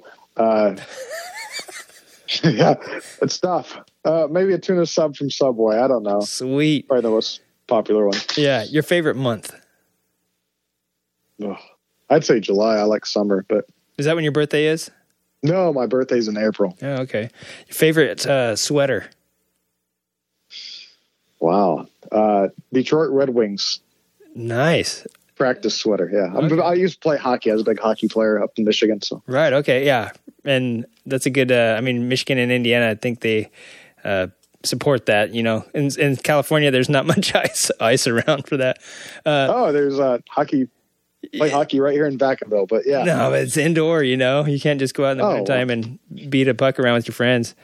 right for sure. Um, your favorite relative? Yeah, I mean probably my twin brother. It's, I was going to say a if he- clone, right? he- So- he's not listening. You could say anybody, but yeah, that I, yeah, I, me, figured me and him get together and talk for hours about nothing. Motorcycle crap, obviously, but Uh, uh, your favorite actress or the best actress in your opinion? Wow, that's a really difficult one. Yeah, these are all on the spot too. We didn't we didn't rehearse any of this. I might actually Yeah. edit some of this out if it, if it That's doesn't. tough. I sh- I should have one, shouldn't I? Well, I sure. don't. All right. I can't think of one off the top of my head. How about uh, Phoebe Cates or Jennifer Connelly? Yeah, I, I've I've heard the people. I can't quite picture the. I'm I'm not much of a movie person to be completely honest with you. Oh man. Well, driving a mean, truck old 14 movies. hours a day. Yeah, driving a truck 14 hours a day. You probably don't have much time to watch I movies. just I just listen to podcasts. There you go. Fuel, so Yeah, man, you're the perfect. Um, I mean, God, if there is any other candidate that I could think of, you're you're the perfect one for podcast.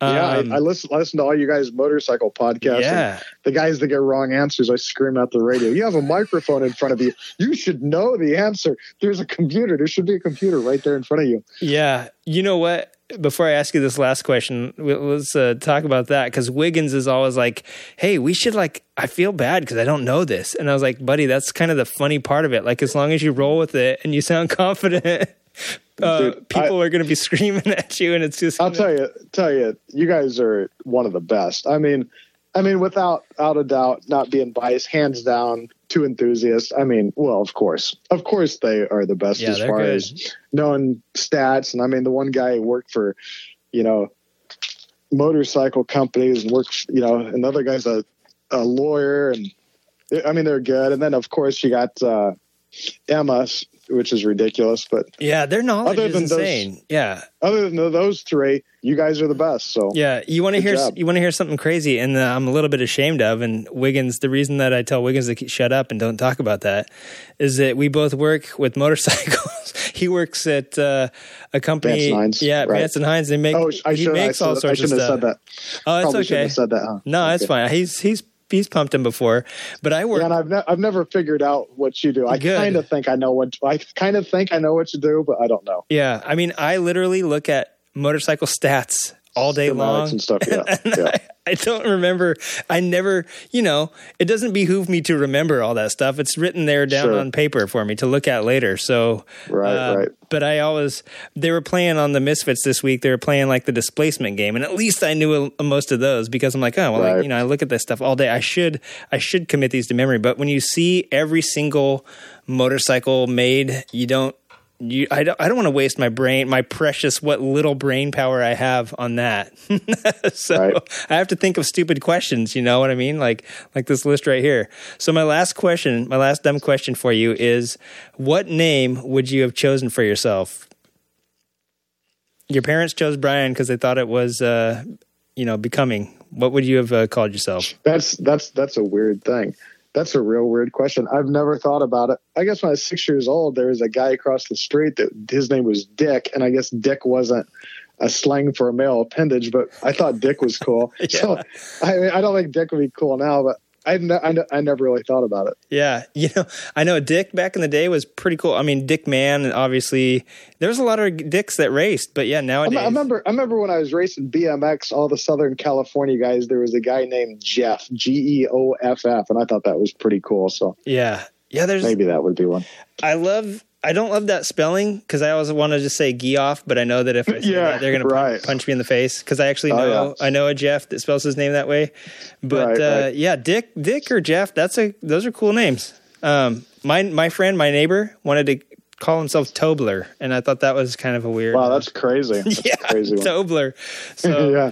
man, so hey, anything um, anything else motorcycle related or not that you uh, you want to yak about here while we got you on the line?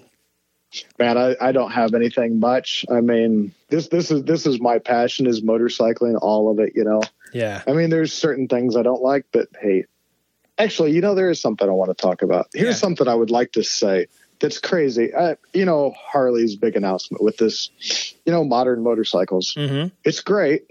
However, it's not like they haven't tried this and they continue to try this and continue to try this. And their customers and their dealers shut them down every time. I mean, I, I, I wish it would work. I mean, trust me, I was a huge fan of the Buell. I mean, the Buell Ulyss- Ulysses was a great motorcycle. All the Buells were great motorcycles and they were innovative. And I mean, they had the Harley backbone, you know, Mhm. they had the motor. And then they came out with the Street 750 and 500 and they just run that bike down and they're like, I wish Harley would come out with a competitively priced bike. Well, there it is, but you won't buy it. You won't, you actually won't even acknowledge that it exists, but here it is, you know? So I hate to say it's not going to work, but man, they've, they've been, they've been doing this. This is, this is something that this is a broken record. They continue to do this and continue to do this. And people are like, well, at least they're trying. No, I mean, they've been trying. I, I just don't think unless they have different dealers, different dealer networks to, to push this stuff, it's going to work. I, I mean, I don't want to be a skeptic, but I mean, man, they killed they killed the the Buell. I mean, I understand it doesn't have the Harley nameplate, but come on. Yeah. I mean, I, and I think that was the downfall of the Buell. Um, honestly, Buell came in as uh, the story of Buell is crazy, and I think we might have mentioned it. Um, maybe when I did the history of Harley way back in the day, um, before Wiggins was on the show. Actually, uh, you know that whole Harley Indian thing went down to the Peterson, Yeah, and I went right. and I was researching that. It took me a couple weeks to research it, and I came across the Buell story, which in and itself could have been a whole side episode because he was like smuggled onto a ship to talk with some Harley executives. He was a racer. He had been making motorcycles. worked for him. Yeah, and he had been racing. He had been building motorcycles on on his own on the side already um, with some other brand. I forget that it was like a Chinese brand or something. And then he's like, "Hey, here's Harley Motors," you know. And he comes Right. on and he does this whole thing. And I think it was the fact that it didn't say Harley Davidson. I think you're kind of right. The VR 1000, even some people are. Uh, more down with that bike than a Buell, you know what I'm saying? Do you remember? Do you remember that? Uh, when I hear the VR 1000, I just think about. Do you remember that Daytona 200 where they were leading the race? Pascal Picotte was riding the bike. They were leading the race. They were winning the race, and uh, they stripped the axle. And you, I just, I just can. Every time I think of that motorcycle, I just think of the guy with the in, impact just stripping out the axle Yeah. over and over again. You're just like, oh. it's Yeah. kind of like Danny Eslick when he when he uh, the fairing came off the 1125 and the Harley guy jumps out with a roll of duct tape and just starts strapping duct tape on it. Like, come on, dude. That, that fairing holds the radiator. The radiator's bolted to the fairing. I mean, this, Right. this is not going to work. yeah. But I just remember stuff like that. And again, everybody can make dumb mistakes, but it just seems like synonymous with that. But yeah. You know what's funny is uh, Dave from Cerberus, formerly Cerberus Motor. I was just down there talking to him a couple weeks ago, and the number one complaint that he had, and actually on their on their old Facebook page, you could see uh, there was like twenty pictures of Harley axles, and uh, all of them were either oh, lo- locked. that's what you were saying. yeah, either the axles. shoving them in with power. Yeah. Yep. And Yeah, that's terrible. clamping onto him with um, those, uh, you know, like channel locks instead of the, the proper tool. Like he said, so many Harley guys just, cr- you know, the axles are apparently a big problem with Harley Davidsons. Uh, I've had more than one person um, mention to me their either their axle nut or the actual axle or the bearings, like all that that rear wheel uh, drive system seems to be problematic. But I am excited. I agree with you. They totally killed. I mean, they already had some stuff. I mean, the topper went away and the Aermacchi stuff went away just because I think that Uh-huh, was right. that time in in the economy then it didn't support it and the market wasn't right then and they were changing back then. Excuse me. They were changing Yeah. back then as well. But nowadays, uh, I mean, you they got to, they have to, and, and people wax nostalgic about certain bikes that were total hunks of crap back in Oh, the yeah. day. You know what I'm saying? And nowadays they're going for like ten grand, and I don't know the Sportster. A lot of people hated the Sportster when it came out, but it's been around for 50 years now, and some people love it, some people still hate it. So it's just like they. I don't even know if it's, it, they're splintered within their own um, demographic, and I, I definitely see the need though. I mean, they they totally need. I hope I hope you're right, and uh, and it is kind of a broken record, but I hope you're right. I hope they succeed, and this is an exciting thing to see, you know. And even even some of the Harley dealers I've talked to are excited about it, and I think it is partially because it says Harley on it and not Buell or not you know Aermacchi or something else. So we'll we'll see, man. yeah, you, you know, maybe that's a selling point to people, but you know, I could care less who the manufacturer is. You know, I, I really don't care. But I mean, I do have bias, you know, when I think of KTMs, I think of that Rotax motor is good, but there's some reliability issues with it. So, I mean, but again, I know more than, well, I think I know more than most people that the, your, your average buyer that just buy things based on names. So Yeah. again, a, a name doesn't affect me. I could care less. Yeah, I think. Yeah, what what a that. Having said that, I mean, if if a name meant anything, Honda would be. You know, Honda sells so much worldwide, and it's almost just because they are so plentiful. you know, what I Yeah, and again, and again, you you hear those editors, test editors, and you hear people. Yeah, the Honda's a great bike, but man, it's so boring. It's Yeah. boring because it's predictable. You know Yeah. I mean? It does what it does. That's Yeah. what it does. I think that's why the CBR 1000 that Isle of Man made such a big headline is because finally Honda put out something with the faulty gearbox and like that's all everybody could talk about for you know John uh, John McGuinness and John McGuinness. yeah him and um, the the talking Wolverine Guy Martin uh, Yeah, but Both ag- hate again, the the R1 has had recalled for gearbox issues. The K, the ZX10, you Yeah. know, I mean, it all happens. It's just because it's Honda. It was uh, all of a Right. sudden they're oh my god. Gotcha. But you know you don't see people running around with Honda tattoos and Honda bat you know bandanas and stuff. I mean Harley is definitely a brand, and uh, they got that brand thing down. And but then we'll see if they if they can keep that going and translate that into sales of the new stuff. Just because kind of what you said, people people love to hate. Uh, even if it's within their own demographic or whatever, that uh, the change. You know, I think people were pissed about the Dyna going away, but um, Uh, it's just it's just strange to me. You know, I mean, I drive a truck. I've got code code code uh, drivers at work. You know, fifty year old men. What kind of mic bike do you think I have? I know what you have. You have a street glide. That's what you have. I can tell you. You know what I mean? It's not. You're not cutting edge. You're not interesting. You know what I mean? Go go get the go look at the new Moto Guzzi. Well, nobody's ever heard of that. Exactly. have that. right. Show up on that thing on that flying fortress. Now you have something. Yeah, it's funny it's too. interesting. It's funny too when you have a twin. Like Harley dudes seem to be okay with it. If it's a Triumph, if it's a I I don't know how they are about the metric, like the Japanese metric twins, but it, it, it seems to stem back to like World War II. Like if you're a British twin, you're cool, but if you're a Japanese twin, you're not cool. Yeah, I think I I think it's kind of like you know the B seventeen big cylinders push rods. That's what when I when I look at when I look at a Harley, that's what I see. I see a chopped off radial B seventeen motor. That's Yeah. basically what it is. I think maybe it goes to that. It's kind of something that's familiar, that's tough, mean, like a B seventeen engine. I don't know. Yeah. So well, that's what I always thought is when the when the baby boomers finally do quit buying, you know, they're going to need somebody a new generation and this is we're at a turning point right now. We're kind of at that point I I, I feel I'm wondering if this is how people during the um industrial revolution felt like you can kind of you can still see and you're still using some of this old stuff and you've been hearing about this new stuff that's going to be coming out but we're kind of right in the between right Right. and i've Right. And again- oh yeah go and ahead again, again, me and you, we know what the future is. Everybody, I mean, if anybody had some knowledge, they would know what the future is. It's coming.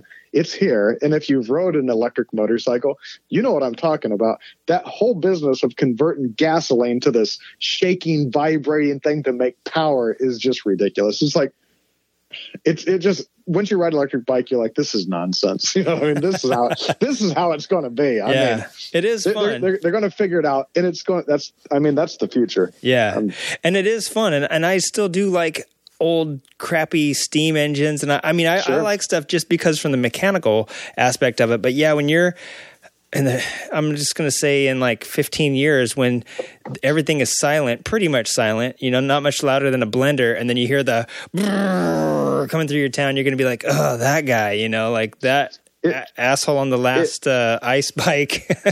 it might be a nostalgia thing, but you know, I grew up uh, building muscle cars, building Chrysler muscle cars. In fact, 70 Super Bees with 383s and a Roadrunner with a 318.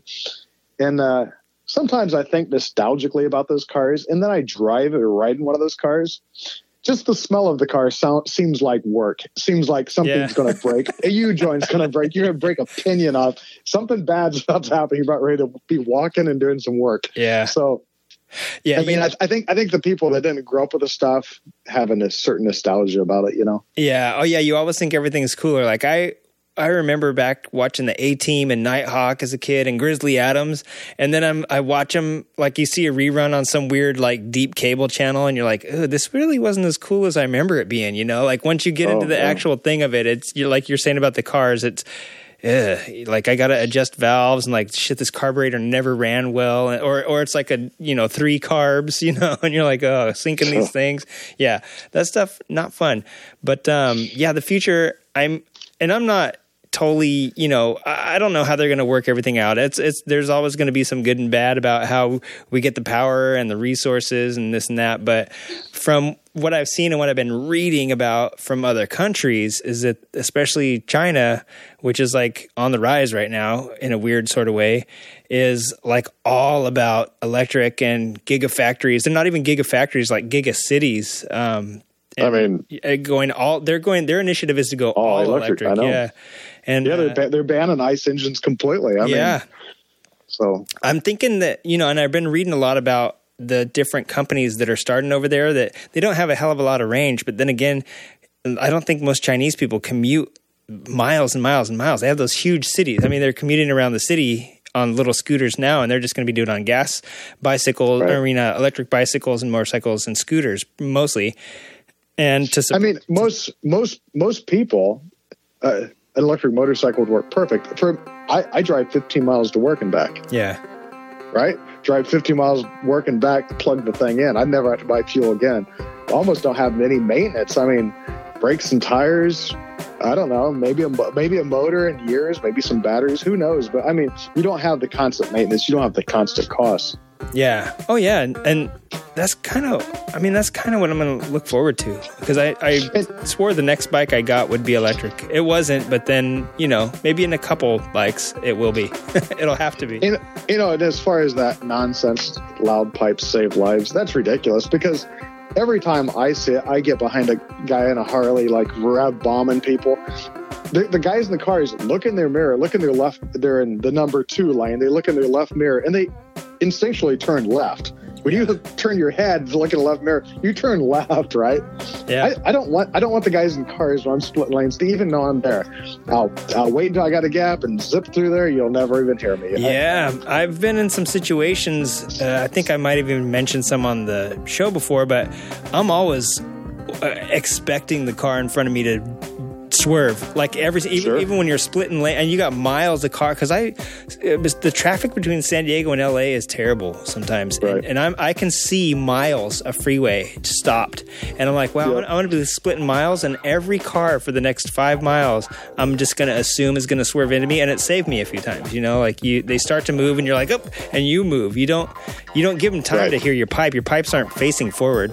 you know Well, that's the thing. If, if loud pipes save lives, a loud horn would do better. But Yeah, yeah. that's not what saves your life. It's learn learn how to ride a motorcycle. Hell yeah. out loud. Hell yeah! I So- mean, you, you would you would be surprised how many people come through the class that do not use their front brake. I mean, even even on a cruiser, I understand it's it's rear brake bias, but still, front brake works, right? I mean, that's what stops the motorcycle. Rear brakes tend to lock up, right? yeah, So it's just it's it's ridiculous to see, you know, guys come from the MSF course and then ride 20 years with this misconception that the front brake is dangerous. You know what I mean? yeah. That's weird. That is a weird thing to kind of. I mean, mean, that's like where and- all your power, your inertia gets transferred transferred Yeah, forward. and, and then then you explained about trail braking and it blows their mind. Well, that's impossible. Well, do it. yeah, Not on my bike. Well, yeah, I'll do it on your bike. I'll come through the corner with ra- dragging boards with the front end on, and I'll st- front end locked up, and you know, hammer the front brake and stop the motorcycle. yeah. That's how it crazy. I've had a hell of a Yeah. fun time talking with you. We've already put it. We've already put a, a little over an hour in the can. Yikes! Yeah, you're. you're uh, you should uh, be a reg- you should get your own podcast if you're. I, I understand that you drive most of the day, but but hell, anytime you want to come back on, man, we'd love to have you. And uh, Sure, anytime you want me. Yeah, and me and Wiggs, we always talk about heading up that way one of these days. And Oh yeah, dude. If, if you guys, if Wiggins ever comes up here and runs Sonoma, I live 20 minutes away. rad. Dude, give me a call. I'll take the day off work. I'll come out there with you guys. I mean, I've got bikes to. I've got the. You know, I've got three motorcycles currently. I'm trying to sell the 300, but it's still here. So Yeah, is that the Ninja 300 you got? yeah, yeah. That'd be a cool bike for you to ride. That's cool. Yeah, man. I, I'm four foot eight, and uh, it's perfect seat height for me and everything. I've been on Right. these before. They're perfect. Thanks, Brian, for hanging out and blabbing Sweet. with us. And uh, man, so much good times. We'll probably call you back the next next crazy thing I see you do. Uh, I'm gonna call you Okay, back and ask sounds you good. about it. Okay. right. Thanks, man. Alrighty. right. Thanks. Have a great night. Uh-huh. All right. Bye. Bye. Right, everybody, that's been our show. Thank you for hanging out for a couple hours this week with Creative Riding Motorcycle Podcast. Thank you so much to our guest, Brian Honeycutt, for hanging out and talking to us for an hour. And this guy has so much experience under his belt, such a good, uh, you know, good advocate for the lifestyle and the sport, and out there doing all sorts of riding from dragging knees on an R1200 GS that you wouldn't expect to uh, out there racing, slamming bars at the uh, Moto, Moto Beach Classic on his uh, 450 Supermoto. And uh, if you want to check more, go look him up on Facebook. He's also, like you said, Iron Butt, did the Bun Burner Gold, uh, part of the Motorcycle Podcasters Challenge, all that great stuff. Um, thanks for hanging out with us, Brian. We'll talk to you again. If you have any questions or any events coming up uh, in your area that you'd like us to shout out, give us a little, send us a little email, a missive at creativeridingpodcast at gmail.com. Or if you want to yap at Wiggs, ask him how to adjust your triple trees for maximum torque angle or uh, how to make a souffle. Just send it to askwiggs, A S K W I G G Z, at gmail.com. You can find him on Instagram at, at Wig09, the number 9, or at Field Initiative Knives. Support Wiggs in his foray into the knife making world at Field Initiative Knives and uh, see what he can make for you today. If you'd like to reach this show, you can check us out on SoundCloud, uh, iTunes, Podcast, Dogcast, Undercast, uh, uh, TuneIn Radio that I already mentioned, Stitcher, um, all the all the popular ones. If your kid, uh, if you know where to get podcasts, just ask a little kid; they'll tell you. If you ask Grandpa, he'll probably say, "What's podcast?" Uh, also, if you'd like to become a, a patron of the show, go to www.patreon.com forward slash creative riding. And as of right now, as of today, we got some new merch in our Zazzle store. If you go to Zazzle and look up creative riding or creative riding podcast, you will find we've made a uh, shirt for uh, the midterm elections. Keeping it hooligan. And if you want a coffee mug, we got coffee mugs there for you. I think I put three different ones up right now. So we got a shirt, three different types of mugs. So go over there. That doesn't really support the show, but it gives you something fancy to look at until the next episode comes out that says creative riding on it. And you're like, hey, I support the show by uh, drinking Joe out of this mug. All right, everybody, that's our show. And uh, check us out online, www.creative-riding.com or Twitter at creative underscore rider. Until next week, keep the chupacabra on the seat and the alligator biting the meat. I don't know. See you later. Bye.